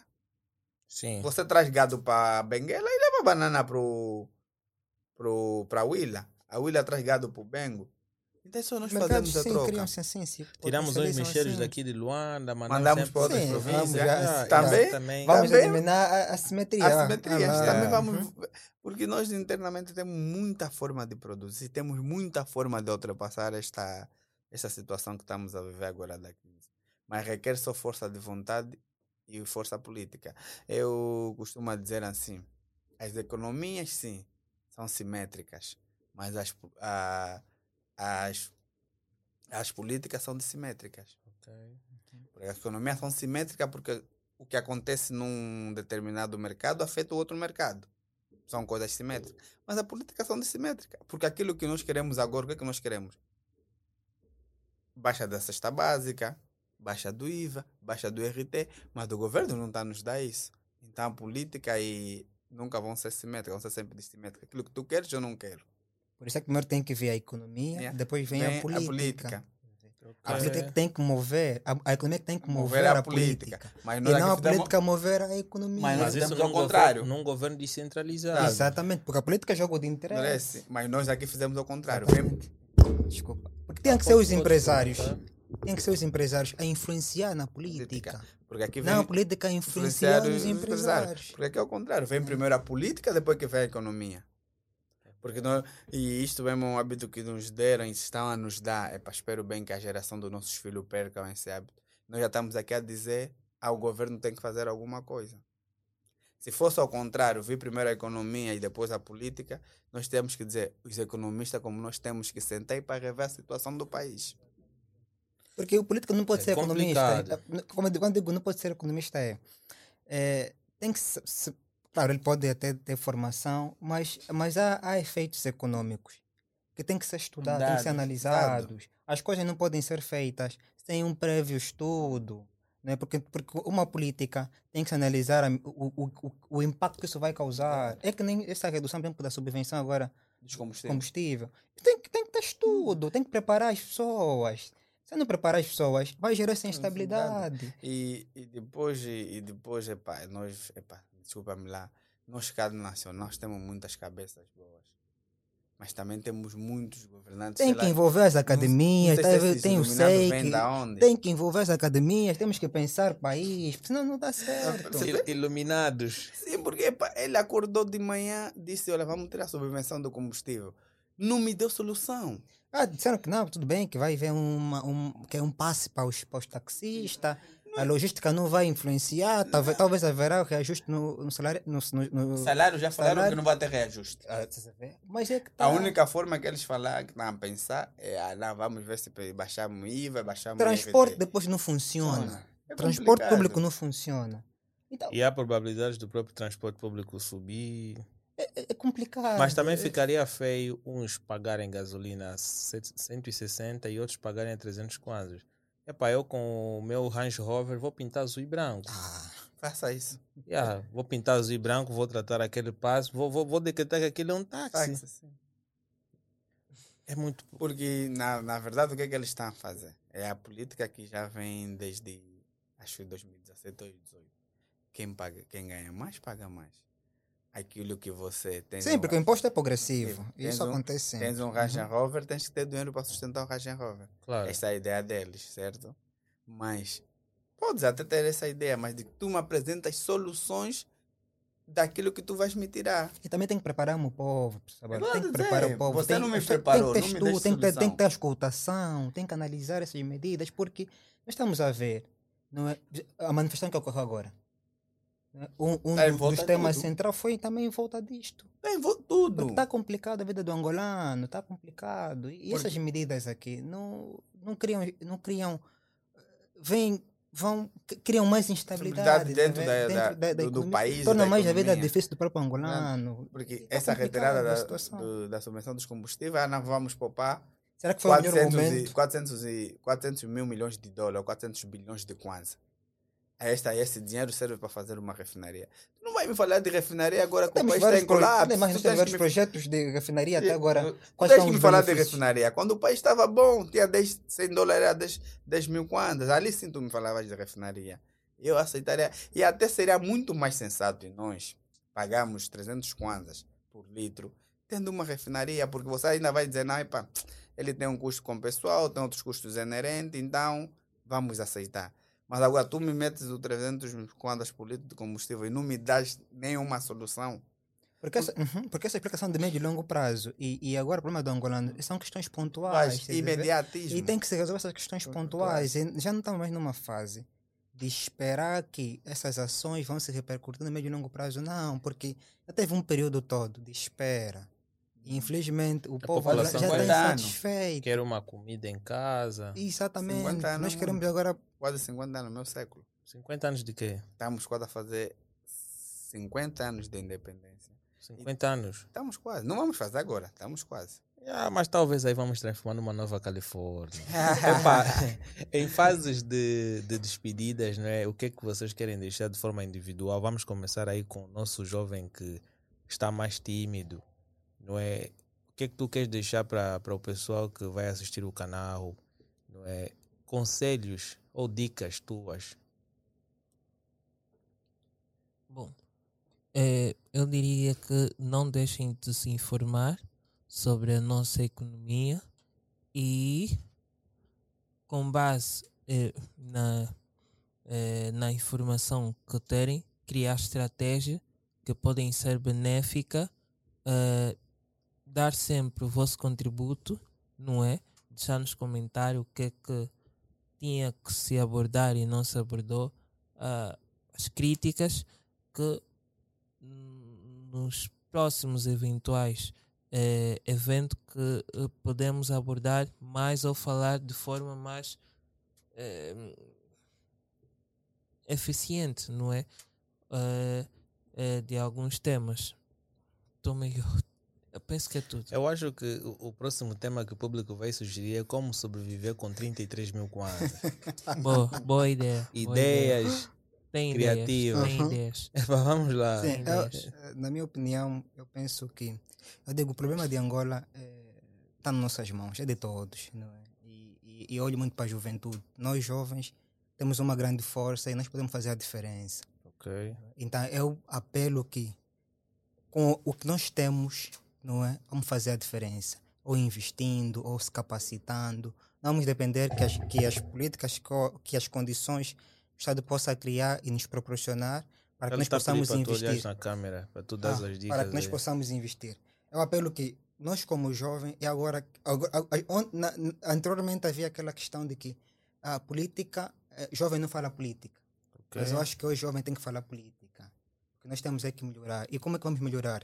É, através desses espaços, discutir temas que são pertinentes, trazer a nossa visão de mundo, em função da nossa experiência. Porque todo ponto de vista deve estar de um ponto, não é? Eu aqui estou a apresentar a minha visão de mundo. E eu, e eu vejo que os jovens agora estão a fazer muita coisa. Nós só temos que criar condições de criar um espaço capaz de informar e disseminar e capacitar aqueles que têm vontade. Boa. E, esse, e, e essa manifestação que ocorreu, não é, é, eu digo assim, eu, eu, é, as manifestações, as pessoas são livres né, de manifestar alguma coisa. E manifesta- manifestação é uma alerta. É uma alerta que nós temos que melhorar. Que o problema da Angola é um problema de todos. E, e como jovem, não é? Tudo que eu puder fazer em prol do meu país, eu estarei disponível para fazer. A minha missão, talvez como docente, é instruir, é partilhar a minha experiência de mundo, é orientar os jovens para que possam ser competentes e capazes de produzir na área em que eles vão estar inseridos.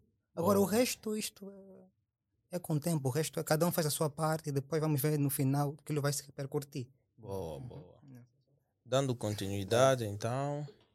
Sim, a minha opinião sobre essa situação que estamos a viver é que realmente, como diz o professor Ismael muito bem, como jovem temos que produzir, temos que ir à luta, temos que fazer alguma coisa para mudar essa situação. Para mudar essa situação, realmente não podemos dizer só que tem que ser o executivo a fazer. Nós também temos que ir à, à luta, à massa.